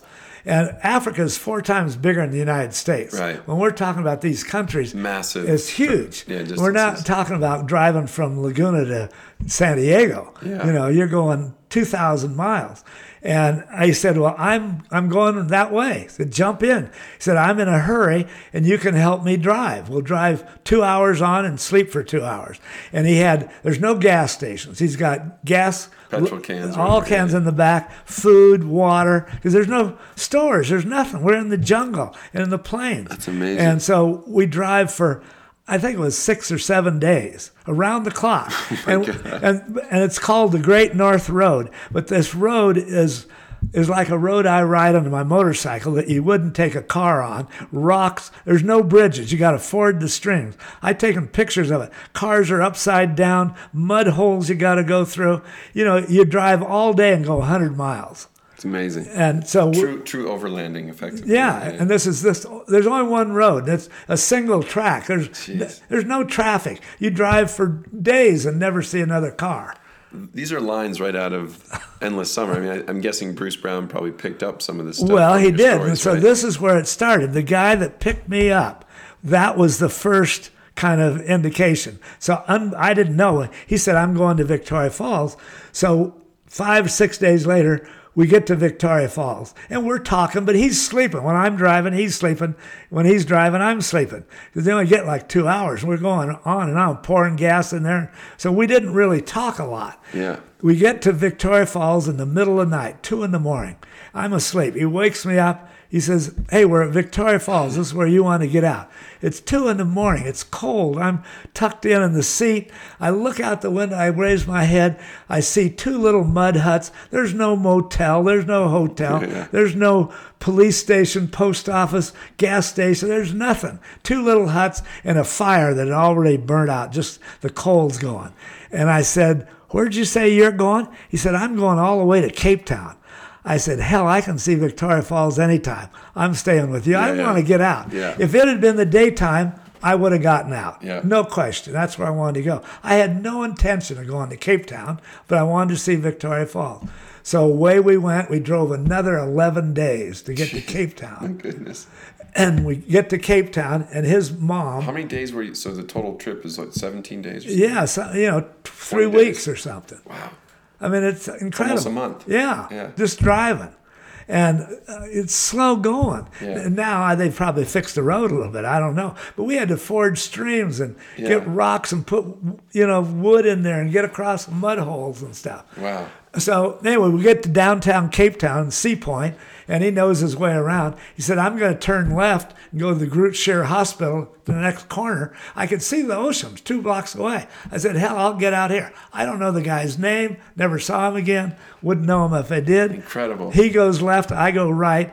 I walk two blocks down the beach. And I've you got to realize how I looked then. I hadn't had a haircut in over a year. Wow. My hair's on my shoulder. Now this is before beatniks, before hippies, before any of that. You just look like a wild. I wild got animal. hair down here. I got a beard. I'm wearing a Tahiti hat that I got in Papeete with a bunch of beads around it.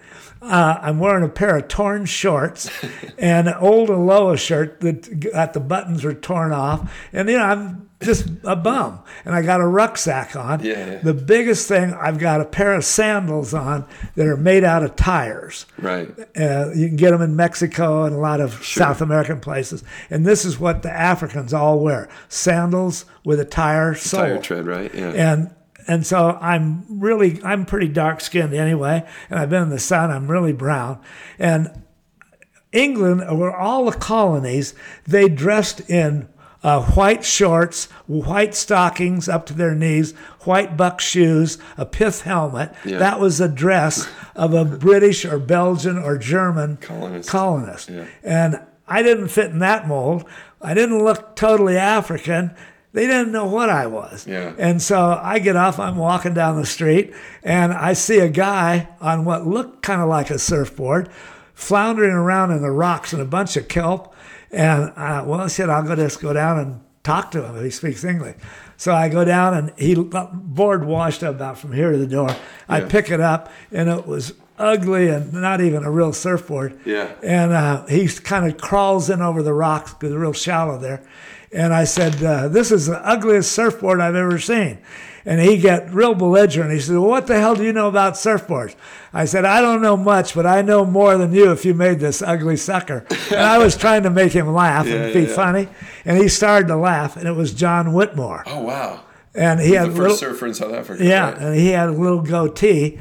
And he said, Well, who are you? And he's looking at me, and I didn't look like anything he could relate to. So He's the guy that basically drove the endless summer guys around Yeah. South Africa. Well, and this is where I got, and so Sure, sure. he said, Who are you? And I said, Well, I'm so and so. Well, where are you from? Where do you live? Because he's thinking I'm some African Yeah, yeah. guy. And I said, Well, I've been living in Hawaii and I live in Southern California the rest of the time. Yeah. Oh, he said, Oh my God, you got to come home with me. and he's he's selling used cars at a used car right, lot. right.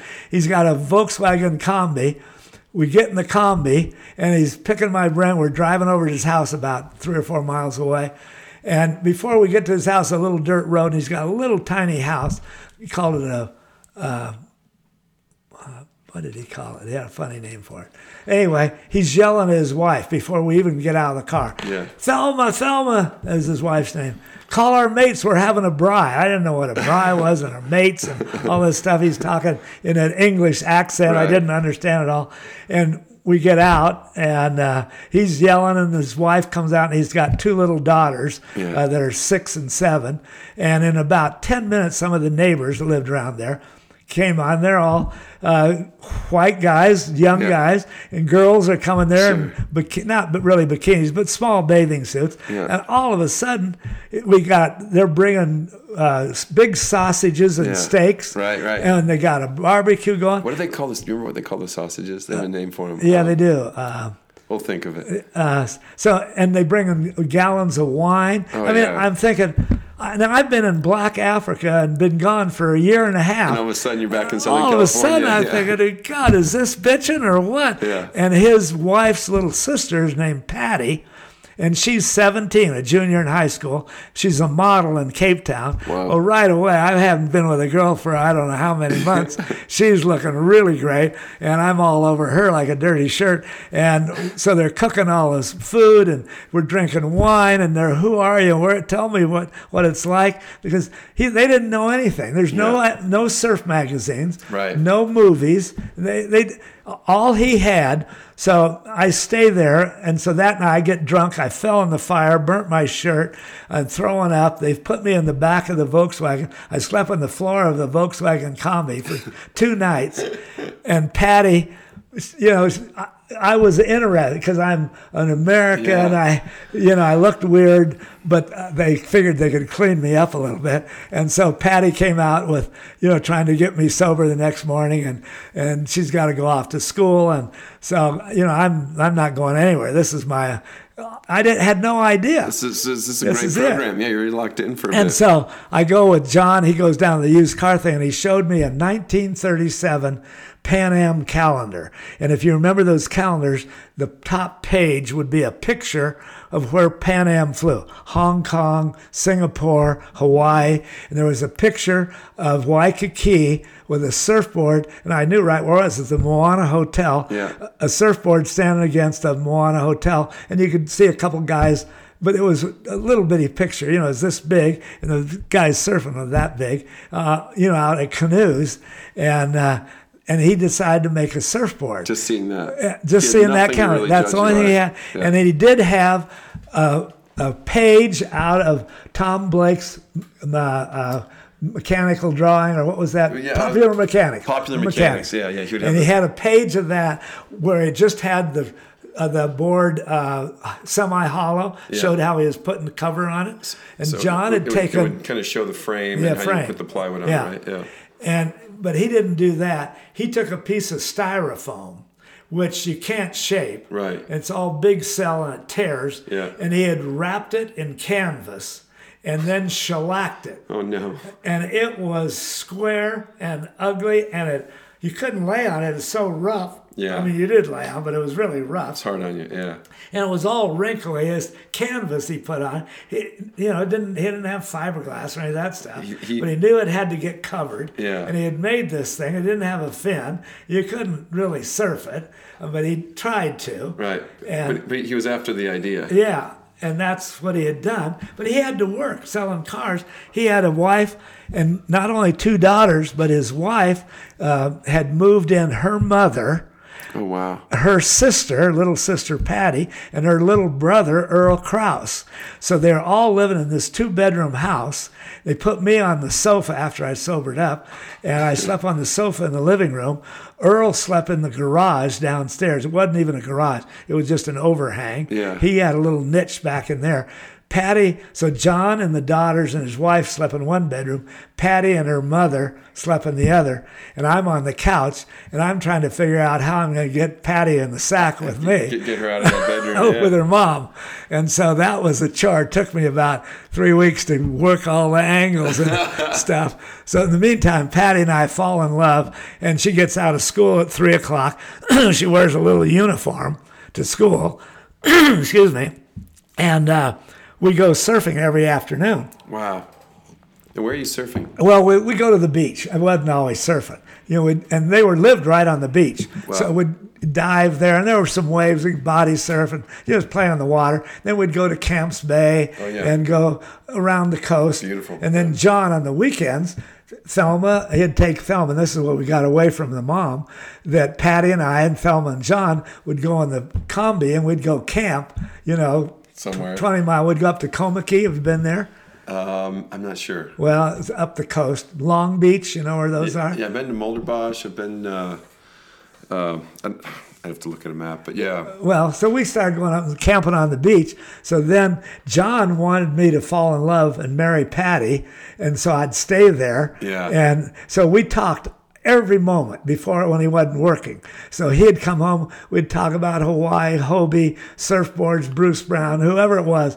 He just picked my brain clean. We just talked about everything. He wanted to make surfboards, wanted me to stay there and make them with him. Wow. And I'll marry Patty and live in Cape Town the rest of my life, and we'll make uh, Metz Whitmore surfboards. Yeah, yeah. And so all of that sounded really pretty good. I mean, it was It's like doable, being in right? Laguna, Well, yeah, absolute yeah, doable. it's like somewhere between Tahiti, Laguna. Oh, yeah, right. Yeah, and here it was. And I'm living the life, and we're driving around, and there's waves all over the place. And uh, so I we make another couple of surfboards. And they still weren't any good, but they were better. And we we had to paddle. You have to let the wave actually break. And you pick it up you're in the white water, riding white water. and then try and get over in the curl some way. Yeah. But it was hard to do. And I got pictures of us trying, but it was pretty fruitless. So anyway, I stayed there for seven months. Wow. And in the meantime, I write my mom, and I've written her, of course, all along the way, and I told her where I was, and I met this neat family, the Whitmores, and Thelma, the mom, and and my mom being a teacher, and she's a great letter writer, so she writes Thelma to thank her for taking care of her one and only son that's been gone now a year and a half or almost two years. And, you know, she just gotten a couple of letters, well, more than a couple, but, you know, she was concerned. And um, so Thelma writes my mom back and says, Well, God, he's been a big help and we love him and have him here as a treat. And we're learning all about California and Hawaii and all this stuff. So my mom, they become pen pals. Oh, wow. And they're writing back and forth. And so eventually, when I get home, my mom retires from teaching, and she says the first thing I'm going to do when I retire this year is fly to Cape Town and meet that Thelma. That's awesome. So our families just hooked up. There's way more to this. I'll tell you So later wh- on. There's a surfer in Laguna, Gavin. Um, I don't remember his last name. He's a, he's a glass blower. Um, I'll think of his name. But anyway, He's so- from Cape Town. He's from yeah. His, he lives out in the he lives out in the canyon. Yeah, yeah, yeah. Yeah, I've and met that's him. His, that's his uncle. His, That's- yeah, Whitmore's his uncle. Yeah. Or was his uncle. Yeah. So uh, when Whitmore, so in the meantime, on- once I got home, I'll jump ahead a little bit. But uh, I went back there eight, ten times. They've been here five times. Wow. And stayed with me, and I stayed with you know. And my mom, I've taken my wife there twice. Took my mom there a second time. Yeah. So we just our families just hooked together. So it was way more than just a kind of a meeting of the minds. No, no, this was like a close relationship. It was a close, close relationship. Yeah. And uh, to this day, I was just there, you know, two months ago. oh wow. And I stayed with Thel- with uh, Petta, John's oldest daughter. Oh, wow. And she's now 58 and is a grandmother. Wow. And when I was there at first, she was seven years old. It's almost like you have this big family, right? Yeah. And so I stayed with her and we are hugging and crying and, you know, all about John and the whole family. And, you know, it's the, the whole thing is, is an amazing relationship. that's so cool. But we want to finish this trip, right? Yeah, yeah, because so Pat Parnell was, told me all about your story, and Uh-huh. one, of the, one, one of the highlights that he brought up was in the Congo. With the pygmies. Yeah, but I mean, take us on your journey. I'm, not, I'm not trying to jump ahead. Okay, Yeah. so well, I stayed there with John. We talked surfboards morning, noon, and night. I wrote a letter to Hobie when I got home, showed pictures, and eventually I came back a year and a half later, or no, it'd be more than that, two and a half years, because it took me another year to get home. And I brought a container of blanks, resin, fiberglass, and stayed there and showed him how to make surfboards. Wow. So that's how it all started. But after John, I said one day to John, I said, you know, if I don't leave, and I told him about my other targets. I wanted to go to the Olympic Games and I wanted to go run with the Bulls. And I needed to go home at some point. Yeah, yeah. And I said, John, I really got to go home, but I, I love Patty and we're in love and we're having this romance and everything. And so John says, Well, uh, I know you want to go. He said, Don't go for this next weekend. We got to do this and this. So one day I didn't tell him. I went down, bought a whole bunch of groceries, and I'd already written a long letter of thank you to he and Thelma. I left that on the counter, but in order to get out on the road and hitchhike, I had to take the bus all through Cape Town to get on the road going to Durban. Yeah. And so it took me like three hours. I don't remember how long. And so John would phone home because I would stay there waiting for Patty to get out of school. And sometimes he'd get off work early and we'd go to the beach together. And I would answer the phone because Thelma was doing volunteer work and she'd take the little girls to school and stuff. So she wasn't always there. And their house was right on the sand. It's Yeah. Bakoven is where they lived, if you know where that is. And so I answered the phone a lot of times, but this time I didn't answer the phone. And John just had a recollection that I had, was leaving because I had talked about it. Yeah. So he gets in a Volkswagen Bug that he borrowed from the lot. He goes to school and gets Patty out of school in her little uniform. He knows the only one road that I can be on. Yeah. So they drive out to that road, and here I went to the end of the bus line where the bus turns around. Yeah. And I got out at the end of the line. There's a little tree, and I'm sitting under the tree. And if a car would come by, I'd stand up because I knew they'd stop. And so I'd been there. One car had stopped, and the guy was just going to a farm a couple miles down the road. Yeah. So I'm laying there, and I see this Volkswagen coming, but it wasn't John's van. And so I get up, and as it gets close, I'm looking in the windshield, and I could see John's goatee. And I said, "You asshole, what are you doing out here?" yeah, yeah, yeah. And Patty's crying, and we're kissing and hugging. And they said, "You can't go now. We got this big thing." And so I said, "Screw it." I get back in the car, and I stay another month. Oh, that's awesome. And so, God, it was so emotional, you know. I mean, here so close. Yeah. I, we got so involved, and I'd been away for almost two years, and you know, Finally had a family right? and Yeah. here it was. We were talking English and girls and the lifestyle that I knew, and Yeah. God, it was amazing. So away I go, stay another month, and John says, "Well, I know you want to go, and I know a salesman that goes up to Durban every now and then. I'll get you a ride with him." So sure enough, a month or six weeks later, I get a ride with this salesman, and away we go. And John says, "On your way up there, you're going to drive right along the coast." He said, "I've driven up there, and I've seen surf up there. Yeah. I know it's surfable." Go look at Cape St. Francis. Wow. So we drive up the coast and I'm checking out and I made the guy stop a dozen times and I'd go body surf. I got a picture of me in M. Nii trunks, sur uh, some beach. I have no idea what beach it is, but just some neat waves, you know. Be like driving from, all- well, it'd be like going from San Francisco to San Diego and there's no towns. Right. You know, just drive just along the every- coastline. every little point. point, And then there is a couple of towns, but not very close together. So this guy was a nice guy, and we drove for I don't know two or three days. And well, maybe only two. And so we get to Cape St. Francis, but that's off the main highway. And I said, This is where John wanted me to go see. Can I get you to take me out there? So he drove out, dumped me off, and there was only one building, that building you saw that picture of, Yeah. of it said Cape St. Francis General Store or something. Yeah. And so he lets me out at this store, and a guy named Hewlett owns the whole Cape, and he's running this store. And I didn't know what it meant, but he had signs that says plots, not lots, plots for sale, and he's subdividing it.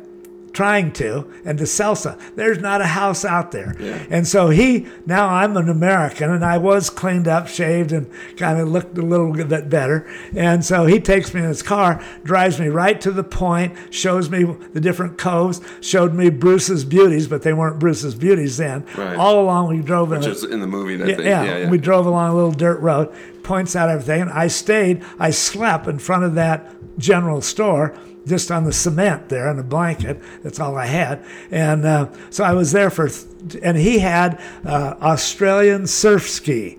So I, I went out right in front there and surfed on that surf ski. like a like a like a, a It's a big paddleboard Right. with a kicked up nose yeah yeah yeah yeah. and uh, it's not flat like a paddleboard. Right, right, right. And so I surfed on that, and that was where Bruce later named Bruce's Beauties. Right, right. So I'd surfed there five years before Bruce got there. It was like the highlight scene of the whole movie, Yeah, basically. yeah. And so then I got a ride. He got me a ride with a guy. We went over to J Bay. Yeah. And J Bay, there's not a town, not a house, not a building. just empty. Nothing Wow. just rough ground. And I looked at all the waves. We drove right along there. I said, look at all this surf. It's unbelievable. Yeah, yeah. And uh, super tubes. I mean, we, we drove right by there. My goodness. And uh, and there's no town. So we went to East London, and then eventually I went to Durban. And I got to Durban, and I went downtown to the main beach, and there was a lifeguard station, and a bunch of guys that were obviously local guys hanging out there. And uh, so I came up, and I did still have, I think I had a goatee then, and cut my hair a little bit. I forgot. But anyway, Harry Bold. Did you ever hear that name? I, I, well, don't know that one. there's a group of guys Harry Bold, Baron Stadler, Jack Wilson, and they were all local lifeguards standing around there.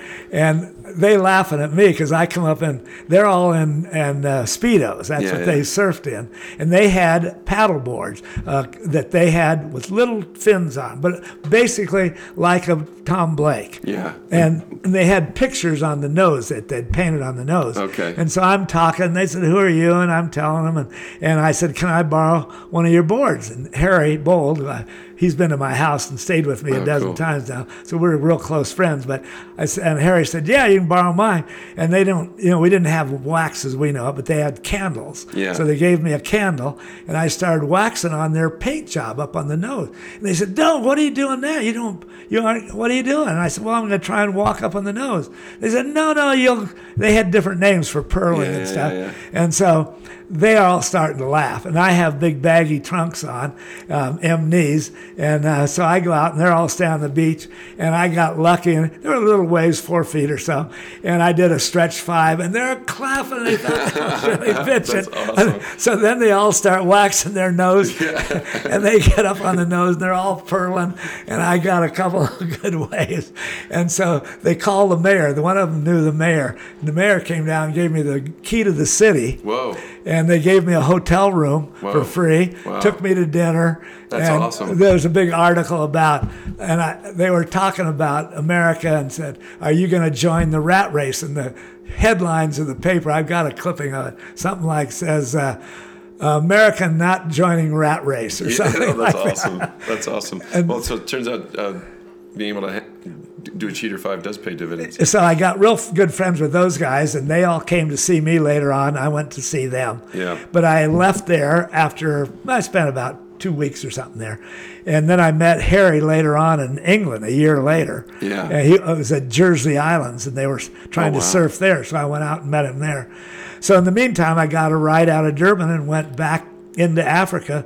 So we're at the tip basically, Yep. and the only one road, the same road I came down on, goes to Johannesburg, uh, Kimberley, and I went back there and into Rhodesia, southern Rhodesia, northern Rhodesia, and that's where the road splits. If you go to your right, it would go off to Arusha and East Africa. Yeah. Goes to your left, it goes in the Belgian Congo. Oh, wow. So then I went off to the left because I wanted to go to the Belgian Congo and see the pygmies. So I got rides mostly on cotton trucks, and I'd ride in the back. I have a picture of me in the back of a cotton truck, and usually the African guy is driving the truck, and he's got a higher social standing than the other guys. So he'd pick up Africans and put one guy in the cab, and the rest of them would ride up on the cotton. Roof or on the cotton. Yeah. So I'm hitchhiking out there, and he comes by, and they're really mean to their other people. And so here I'm a white guy, and he stops, and he can speak a little bit of English. He kicks the guy in the cab. He actually literally kicks his ass out of there and said to me, "Come on, in the cab with me." And I said, "No, no, no.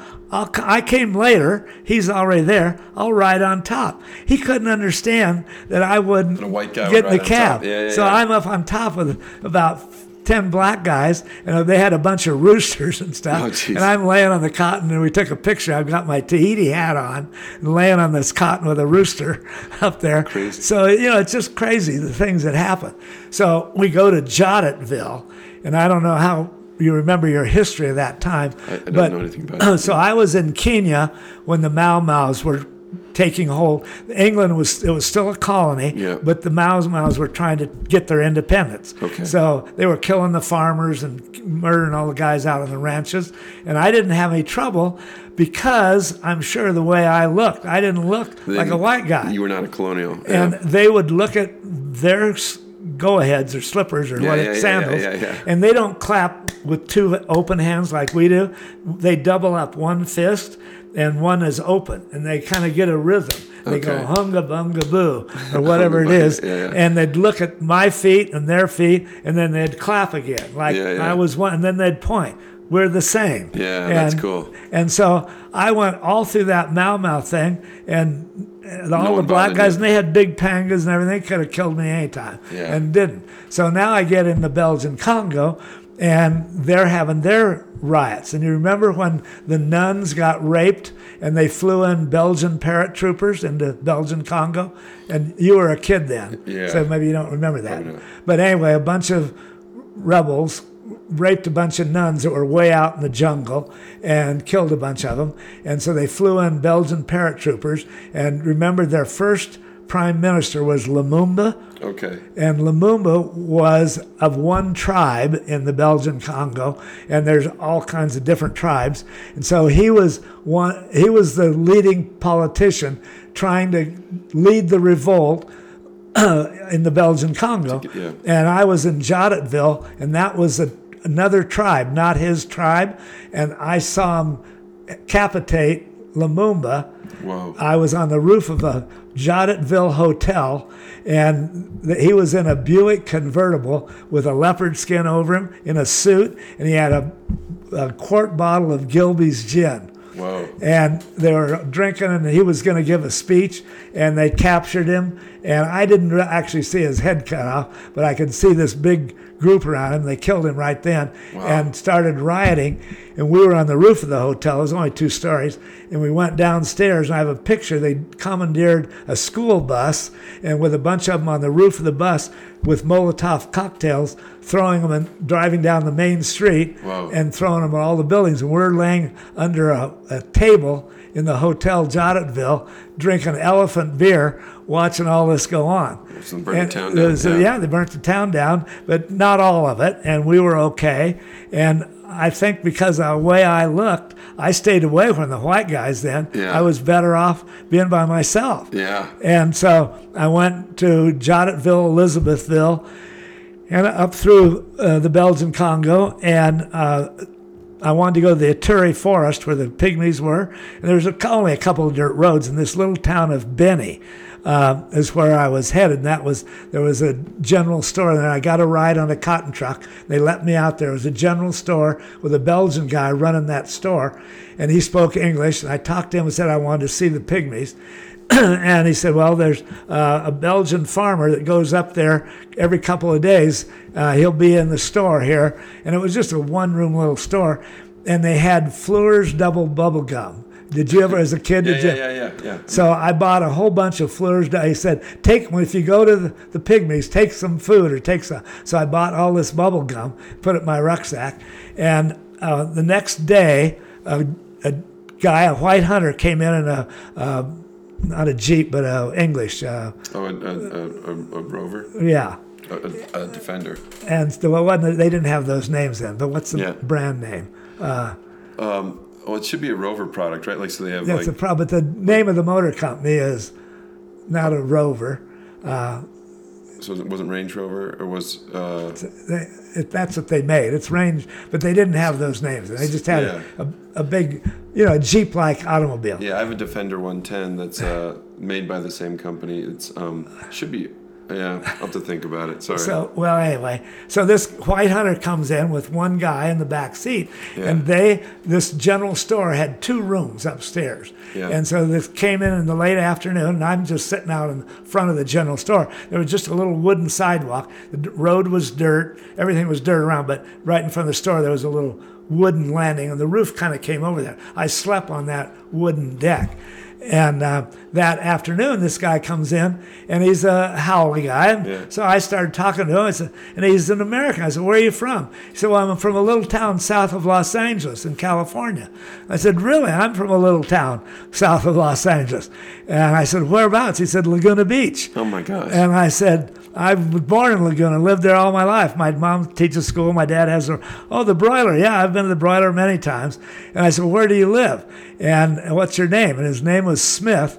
And Emerald Bay, you know where that is. yeah, of course. Then right, if you're oh, driving Smith north, just, Oh, no. ju- if you're on the highway going north, Yeah. just before you get to Emerald Bay, on the ocean side, there's a private little community. It has Yeah. about five houses in it. Smith Cliffs, right? Smith Cliffs. Yeah. Well, that was him. That was Smith. That was him. Wow. He owned that, but in those days he didn't. That he had one big house there, and we always called it the haunted house because he didn't live in it all the time, and it was right on the cliff. Yeah. And that's almost straight down cliff there. Yeah. And we used to go out there as kids when I was, you know, ten years old, Yeah. and we always thought it was haunted and hike around there crawl down the cliffs and everything. So I knew exactly where he was, Oh, and he knew my dad's restaurant. Yeah. Had been there. Small and world.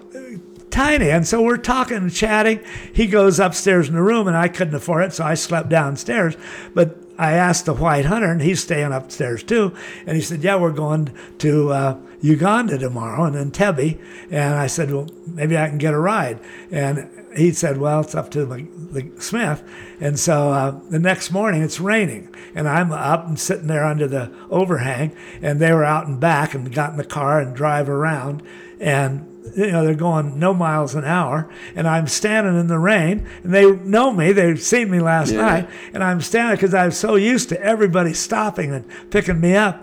And the the white hunter's driving. He's in the back seat, and the, he rolls down the window. And the white hunter was expecting me to get in the car, and he kind of leaned over to open the door, you know, lean across the passenger seat. And Smith is in the back, taps him on the shoulder, and said, "Let's go. We're going. We're not stopping." Whoa. I couldn't believe it. He wouldn't give me a ride. These guys, I who- who from the same town. in the same town. I pick up a rock, and they're driving down this dirt road, and I heave it in the rock and break the back window. It didn't go through, but it shattered Yeah, it. yeah. And I couldn't believe it because all my What a dick the- move. yeah, oh, yeah, that guy was unbelievable to me Yeah. to know who I was and wouldn't give and me a plenty ride of room in the car. plenty of room. Yeah. And so weeks later, I ended up in uh, not Entebbe, but what's the other town? Uh, Kampala. Okay. And I go to the. I'd always go to a place where cars and Americans were, and this was a hotel, and I see the car with the broken back window, and I go in there and I'm looking for. I wanted to punch him, and I go in there, and the white hunter's in the bar, and I recognized him, and he said, "I just put Smith on an airplane." Couple hours ago, he's flying back to L.A., and I, I couldn't believe it, and he couldn't believe it. He Yeah. said, "I've never had that happen That's- before." especially in Africa. Yeah, right? in Africa. What's wrong? So it was unbelievable. But that aside, I got another ride with this. I stayed another day around that general store, and that farmer came in and took me up to the uh, Ituri Forest where the pygmies live. Oh, cool. And we're standing up there, and he spoke pygmy. And so here we're in the pygmy village, and uh, he calls them all together, and they're little bitty guys. And they have their bow and arrows are like this long. Yeah. And but so you they're, know they're great- what, like three, four feet. Tall. well, they they came up to my chest basically. so maybe four something. Yeah, about four feet or four two or something maybe. The guys were a little bigger than the women, and you know it's just they're living in these huts in the deepest part of Africa. The trees are hundred feet. It's Tarzan vines, Yeah, and you know it's, it's like it's think of not like Kenya. right? Yeah, yeah, yeah. It's like not- dark black jungly Africa. Yeah. And so we go up there and it. Um, he gets them all lined up, about six or eight of them, and they all have their bow and arrow. And he says, "Watch this." He lights a cigarette and stands there to the side, and these five or six pygmies shoot that cigarette out of his mouth with bow and with arrows. Unbelievable. And I've ph- photographed the whole thing. I couldn't believe it. That's crazy. And he's sucking on the cigarette, and boom, the arrows go arrows by, and go the by. cigarettes out of his mouth. Make sure you pick the guys that know how to shoot a bow and arrow. And Yeah. so all these pygmy girls are all naked, and there's one. Uh, they're all. and they- This is another custom. Yeah. They stretch their breasts purposely, so their sign of beauty is a long, flat, older woman boobs. and they what they do, they take. Uh, it's like tapa cloth. They take the bark off the tree, pound it, so it's kind of like cloth. You can Yeah. and they wrap that around the top of their boobs and break down the muscle tissue and keep moving it down and down so your boobs get longer and flatter. and I have pictures. So there's one little, I don't know, 15 year old with great sticking out straight firm little boobs and here's a couple of gals beside her with big flat things and Yeah. i'm giving her all the bubble gum Yeah. and they're trying to blow and so i'm blow, blowing bubbles i'm blowing big old bubbles and popping them and they unwrap them they don't even they eat it with the paper paper paper, on it, on yeah. it and everything and then they're trying to stretch it and get, they got it all over their face and everything i'm blowing some great old bubbles and they're clapping and loving it and i give this one girl had great little boobs and i thought well at least you know this one hadn't started the process Yeah. yet because all the rest of them Yeah, and there's guys are swinging down in vines the guys are their bow and arrow Wow. and their back and and it was kind of scary and so this one I was really hot kind of hot for and so I tried to get her in a little in a little low you know it was only about this high and made out of big leaves so it shed the rain Yeah. it was raining all the time in there and so I got her in there, and this one guy swings down, and I don't know, husband, father, brother, whatever, but he's got his arrow out and is not in his bow, but he got the bow and arrow in his hand, and he kind of prodded me, and then I didn't know what he's talking about, but I figured I better get out of here. But gave him some more bubble gum and left the girl alone, but I got a great picture of her. That's she looked awesome. good. So then I went from there up into Uganda. The headwater, Victoria, uh, well, Lake Victoria is the headwaters of the Nile River. And so I followed that down in a skiff because it's not very big there. Yeah. And I got pictures of the alligators. We were in a skiff that was about 16, 17 feet long. Yeah. And these alligators were longer than the skiff was. Oh, my gosh. Rowing down, and they would come off the cliffs and hit the boat, and we're holding the gunnels and trying to keep it Because balanced. if you got knocked out of the boat, Oh, you're done. you're dead. I mean, Yeah. at least I think you would have been. Yeah. It scared the hell out of myself. I went down the Nile with that guy for, I don't know, probably 10 miles Wow. and got to the border of Sudan Oh, wow. in the little town of Juba, which is now the capital. a friend of mine, this is the guy in Laguna, Russell Raddick, who uh, grew up on a mission station in, in Sudan. Really? Yeah, in Juba? He's been to Juba. Um, I think that was where you went to school or something. Yeah. Well, I went to there was a mission there, right in Yeah. Juba. There was a general store, and I bought one can of Dole pineapple. They Oh, had wow, wow, wow. just one can. I would have bought a dozen. Maybe that was. Maybe they were in Juba. Yeah. and I went to the English missionary, and I said, "I'm, you know, I'm trying to get to to Egypt." Yeah. And uh, he said, "Well, this is the season's too hot." He said the uh, Sudanese government has a convoy of trucks that bring supplies to Juba at certain times of the year, and they've all gone back. But he said there's one truck that broke down, and they're waiting for a part to come down the river. Uh, and you might check with them. They might have had the part by now. But he said, I've lived here for 29 years, he told me, and no white man has ever crossed the Nubian or Sahara Desert when I've been here. Well, that's what. So I think they were the first white people living in Sudan. I think. Yeah. In the Well, Sudan. I can believe it because this was in 1960. That's probably his father. It's probably it's Well, it probably the been. Radix. Yeah. I mean, well, I'll, I'll ask Russell. That's a, but that's a great connection. good connection. Yeah. So I get up, the truck was fixed, and I get on the truck with like 12 other Arabs, and you got to carry all your gas, 55 gallon oil drums, and we would siphon it into the gas tank. And this is a big English truck, a Bedford, Yeah. and no speedometer, just a compass. There's no road. Right. You're just driving across the desert. Sands are shifting all the time, and they just got to track a course like you would on a boat. Unbelievable. You're basically driving across a sand sea. Yeah, and that's what we did. But it was so hot, and this is after the first couple days. So it started out just kind of barren, then it got worse and sandy.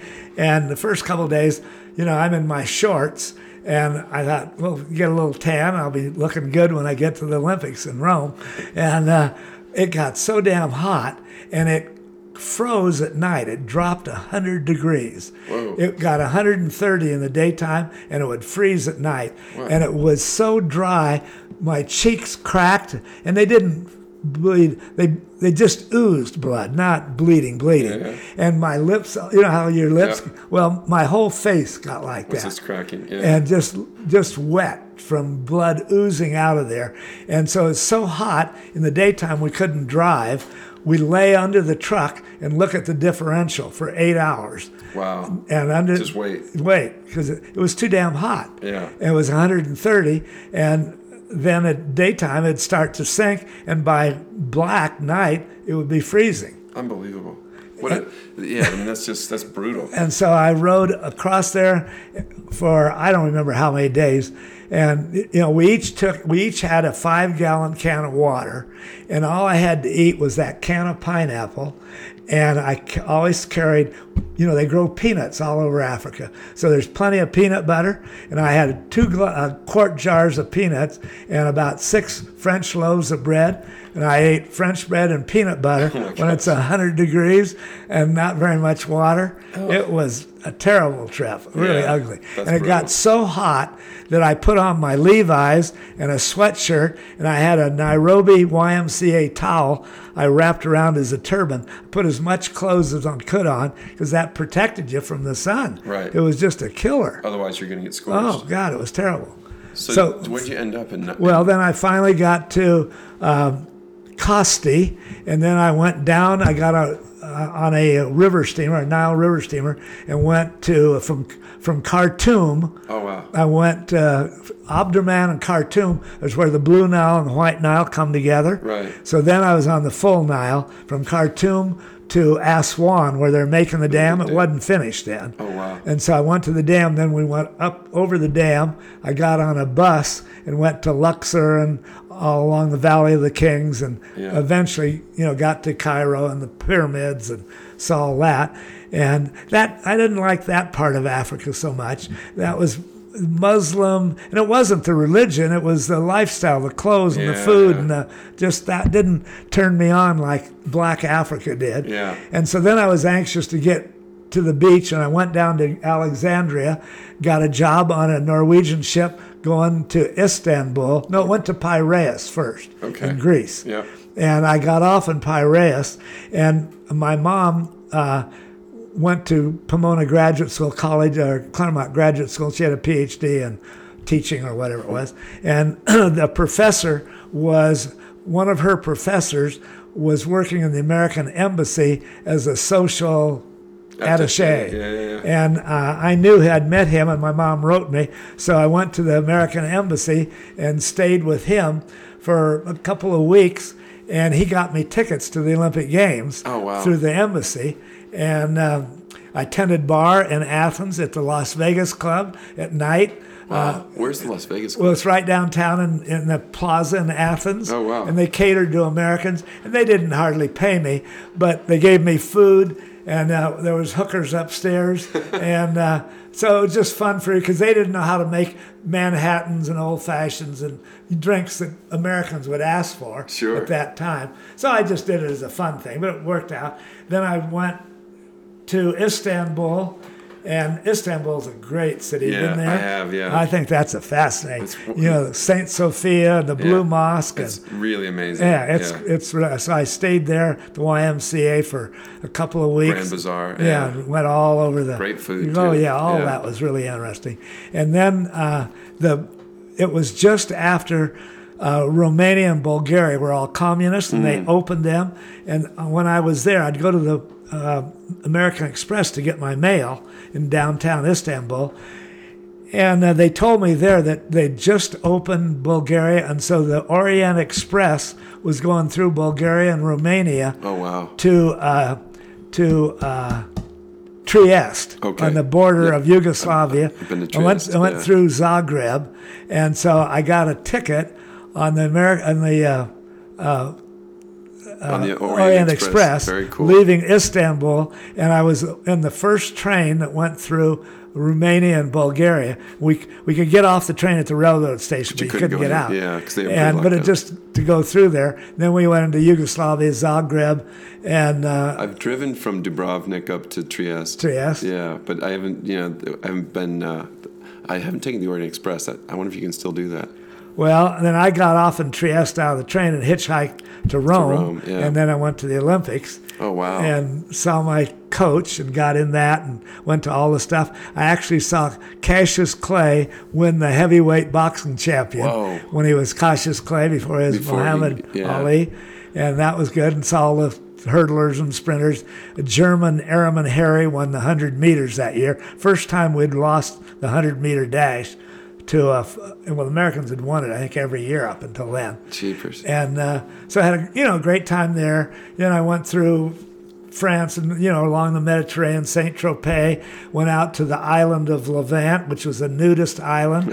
Everybody's naked on the island. That was fun. Yeah. And then I ended up in Spain and went to Pamplona. Pamplona. Ran with the bulls seven days in a row Oh really? and got gored in the foot. Oh, wow. Uh, I say gored, but just hooked in the foot. Yeah. But I had a little scar and ran with the bulls. Got in the bull ring every day but once. See, the the whole purpose of running with them is if you're right with the bulls, you can get in the bull ring for the bullfights free. Oh, Otherwise, they close the door. And so the kids are all there's not that many that run right with the bulls. See, they fire a cannon. And, and then everybody's in the street and it's packed. Yeah. And then they fire a cannon and they- don't let the bulls out for another 15 minutes. And everybody starts running. Well, when they let the bulls out, there's hardly anybody in the street and you can't run. I tried it. The first day I didn't get in. If you run from where they let them out, the bulls will run faster than you can. It's about probably a 660. Uh, I, that's what I figured in That's running. about, that's about the speed of the mile. And I couldn't, uh, no, it's about a, a half a mile Oh, I'm sorry. and I couldn't run Oh, I see what you're saying. fast enough to stay ahead of the bulls to get in because they close the gate until they just open it when the bulls are right there. And the students put a big dog pile and try and keep the bulls from getting in the ring. And the bulls actually go over these guys, and that's where they break arms and legs and ribs and everything else. Wow. Crawling over these guys. And so the first time I wa- I couldn't run with the bull. You have to be right with them because the gate's open, the gate closes. But every other day I did that because I, I jumped in later. I didn't start at the beginning. Okay. So if you start halfway, I could sprint that. But I couldn't sprint the whole thing. right. So that was a learning curve how to run with the bulls. Yeah, 660s. That's long. That's a that's a pretty long sprint. Yeah, that's a long yeah. sprint. I Yeah. couldn't do it. Yeah, so So, the like Bulls got ahead of me, and I didn't get in. And a guy got American got gored in the eye and killed. I guess he gored in the eye in his brain. Right. Wow. And I got a picture. We separated one big Miura bull from the herd, and so we were in the. And so they try and get him to come back down. See, the road's all fenced off with these big double fences. Yeah. And so um, we, I was in a month later. I'm in France, and I was sitting having a beer, and I looked at a bunch of postcards, and there was a picture of this bull. It was a different color. I recognized the bull right away, and they had taken a postcard, and I'm on the other side of it, a picture of me taking a picture of that bull. Oh, that's hilarious. So I had I'm, I got the camera up to my eye. Yeah. I'm in a blue sweatshirt. I'm on the other side, and they took a picture of the bull looking this way. I'm taking one looking that way. So it was a postcard. I bought a dozen dozen postcards. Oh, that's awesome. Sent them to all my pals. That's super cool. Then I went to, I'm trying to wind this up. Yeah. I went to Wolfsburg, bought a Volkswagen at the Wolfsburg Volkswagen wow. for, for 800 bucks right off the factory with the 2200 that I had. Yeah. And that was uh, concluding buying the car. And I went to Germany and bought a bunch of ski gear Oh, wow. and put it in the Volkswagen, shipped it from uh, Germany, from, uh, what was the name of the port? Uh, damn it, Hamburg Hamburg, yeah. uh, from Hamburg to New York. I went to Rotterdam, got on a Norwegian freighter to New York, got my Volkswagen at the harbor in New York, and drove it to Laguna across America. across America. That's amazing. How long did that take? Three years. And when you got back, Bruce Brown was a friend of yours, right? Oh, Bruce was, of course, a good friend before I left, and Hobie and all my friends, and, you know, Bruce and Dewey Weber and all those guys, we all hung out together. And Bruce had been making like surf films. he was and he had right? made a couple of movies. Right. Uh, Ride the uh, Wild Surf. Slipper, or Slippery, When Wet. Yeah. Uh, Wind the Wild Surf. Uh, Big Wednesday, that was Severson. Yeah. Uh, but he had done two or three of those Yeah. little movies. And I showed, and I had slides that I'd taken. And so we had a slideshow, we're drinking wine, all my girlfriends, everybody's there. we Oh, had, man. And so we're all getting drunk, and I'm just telling what I just told you Yeah. only in more detail. And uh, everybody's laughing and having a great time. And I said to Bruce, God, Bruce, you got to go to these places. I know these guys. I can fix you up in Australia and in Africa and India and Yeah. uh, all, and, and certainly in Europe. I then went to Biarritz and surfed in Biarritz Yeah, and that's really along fun. there. So you know, that was 1961 when I came home. So he went ahead and did his thing and then finally left in 64 to make the movie. And how long was he gone? Uh, oh, six weeks. You know, he yeah. did, did it on an airplane. And in the meantime, I had gone back to John Whitmore and taken him the resin and the blanks and the stuff, showed him how to make surfboards, and told him that Bruce was going to come. I made him. So I changed Whitmore's whole life. I mean, he was selling used cars. He was a smart guy. All I did was open the door uh, for him. He was he was willing to hustle. He Yeah. just needed a new vehicle. Yeah. And so I gave that to him. Cool. And so I showed him how to make surfboards. He started making Whitmore surfboards, quit selling used cars. I got him the distributorship for Surfer Magazine. Uh, Bruce came down and, and did Made that. famous, yeah. And then um, I got him the Hobie Cat dealership. Wow. And he made Hobie Cats for all of Africa. I got talked to Tom Morey. Morey gave him the Morey Boogie dealership. That's awesome. And so the next time I go there, he lived in this little teeny house down on the beach. Now he's got the highest house on Table Mountain. Oh my gosh. And got a view of the whole Table Mountain and a big house. it, yeah. just doing it. That's awesome. And, you know, he made a great living and had a good life. And uh, I, I went back 10 times. He came over and stayed with me five times, got to know Hobie and everybody. And they all liked him. He was a real likable, fun guy. And um, then. Uh, what, what happened to Patty? Well, then this is the rest of the Oh, story. sorry, sorry. So in the meantime, I see her on these other trips. Yeah. But then one trip, so I saw her the next trip with the blanks, and she was just out of high school because that was a real quick trip. But I was only there for like I was living in Hawaii and I had businesses going then, Yeah, yeah. and I couldn't stay, you know, and I wanted to help John. So I saw Patty and we're in love and all that. But it's you know it's obvious it's so far much away distance, the yeah. culture, and so she gets married. I get married, and we stay in contact. And she sends me pictures of her kids, and I send her pictures of. Shir- Well, Shirley and I go there, and then one time Shirley and I go, and she moves to Namibia in Windhoek, and we go up there with John and I and the whole family, my mom and my wife, and we go stay with Patty and her husband Wow. and her kids. And then Patty and I, is like, you know, here you have this romance, and she's got her husband, I've got my your wife, wife, the whole and, family's yeah, but it just it was it was fun, but it was kind of on edge. You didn't know how it was going to end up. Are the husband and wives pissed off Yeah. or not? And how that's all because it was obvious. I mean, I told my wife, you know, this is Patty. I, I went with her when I was in Cape Town, and Yeah. you know, it was just part of life. So anyway, then her husband dies. I get divorced, and now at the last trip over there, I didn't see her. So I'm 90 and she's 75.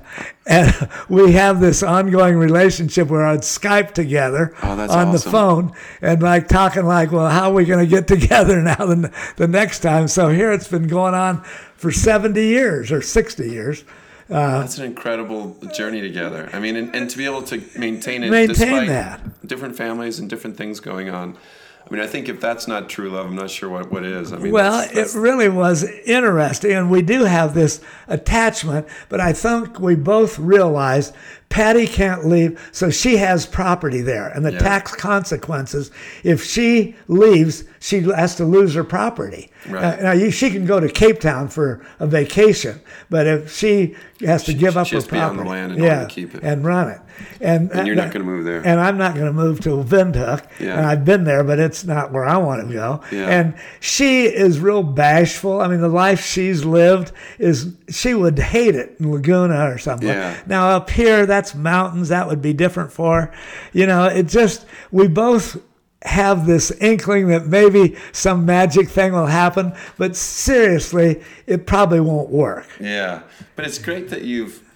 I mean, I, I think maybe sometimes too. There's a lot of books and movies about what they call this unrequited love. You know, where you you've been together, you you really have this connection, but then you're separated. Uh huh. And um, I think sometimes that separation makes the attraction a lot stronger, right? I mean, if you were together all the time, maybe you, Yeah, you would. gotten over it. there are right? things that you don't have in common, but Yeah. but on a short spurts, It's pretty nice. It was great, you know, yeah. and you you overlook all those maybe shortcomings or things that you don't like about somebody. Uh, but her life, she has to has it all guarded, and you know it's just terrible. Where her she's got an alarm system, and they got fence and guard, Yeah, yeah. and in the middle of the night, a coyote comes and they.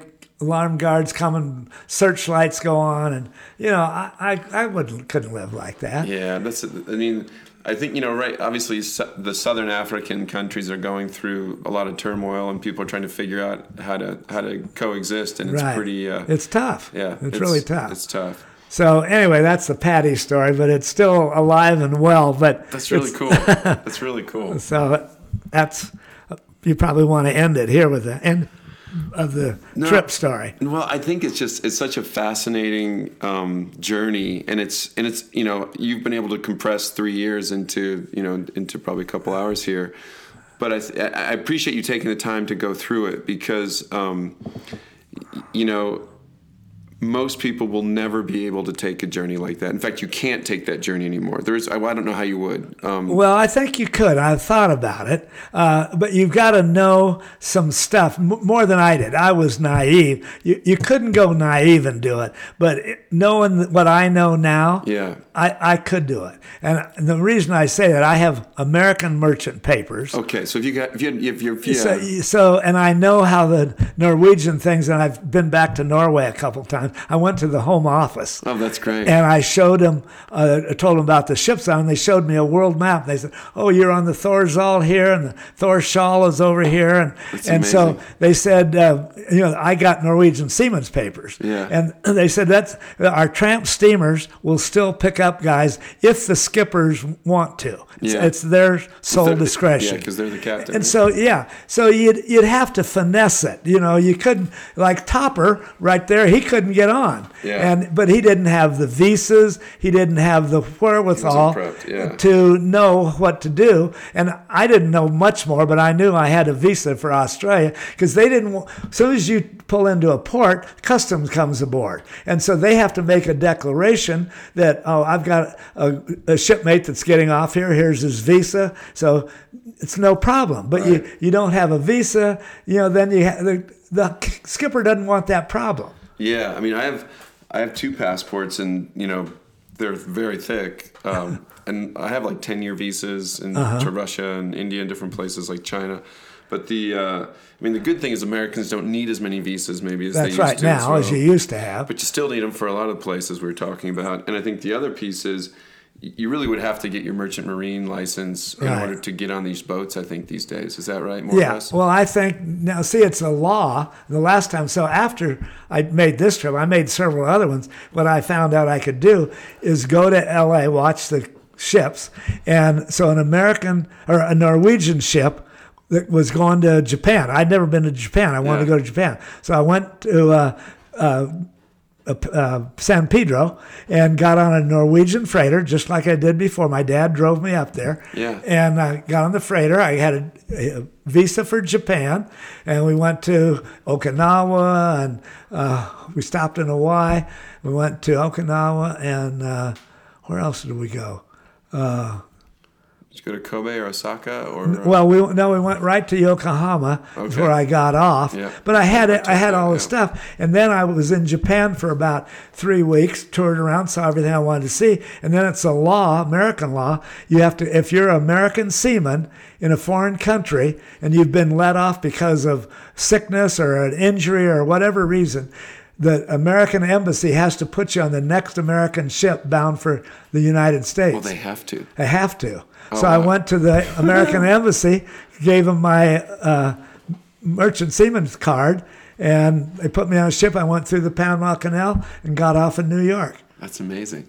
What a really what a what an incredibly cool way to. I mean, that's a that's a lost art. It makes me want to go get a merchant marine license or something. Maybe maybe maybe that's my next uh, my next adventure. But you don't want to see. But you can't go on an American ship out of an American port and get off in a foreign port. See, that's where you have to go on another So you uh, have to flag. get you have to get a different flag. Yeah. Set of papers. So if, uh, it's do it. against the law for an American seaman to get off in a foreign port unless he's been hurt or injured. ah. And so, So that's you, so you want why. to get like Norwegian or so some you- other something some- that, you can do that, Yeah, yeah, yeah. and then you get off there because they don't care if you get off as long as you've got the visa. And then the embassy has to put you. They on the have to put you on the That's boat. hilarious. That's a that's a that's a great life hack. That's a great travel hack, right It there, is. Dick. Oh, it's a neat one. I've I've since traveled. I don't know four or five times since the original trip with that. So now there's no more excuses for people who haven't traveled, and I think it's time for Dick and I to go to the Pioneer Bar here, Pioneer Saloon, and uh, and see what they have in store for us. Dick, thank you so much for all this time with the Kick Aspirational podcast. Well, I enjoyed it, and I think it's important that you keep doing this because you're off to a great start, and not just with mine, but with other people you're doing. And this history and culture that you're gathering is so important. I, I want I want people to. I mean, one of the things that's helped change and transform my life is just getting out and traveling and seeing other cultures, living in them, participating in them, because I think it helps you become a better person. You know, become a more aware person of what's going on. Absolutely. You learn other customs that you maybe wouldn't normally accept those kinds of things. Right. When you see them and live with them and see other cultures, then they're easier to accept. It opens your mind and, and Absolutely. opens your heart to other people. Well, this is the Kick Aspirational Podcast. We want to thank Dick Metz for being here today and uh, for inviting us to Sun Valley to, to do this together. And, um, you know, just remember this is not, uh, you're listening to the podcast, but the Kick Aspirational uh, ideas are not, are not spectator sports. We want you to get out there to try to do it yourself and to let us know what happens. Send us messages, uh, questions, and uh, whatever you do this week, above all else, please be Kick Aspirational.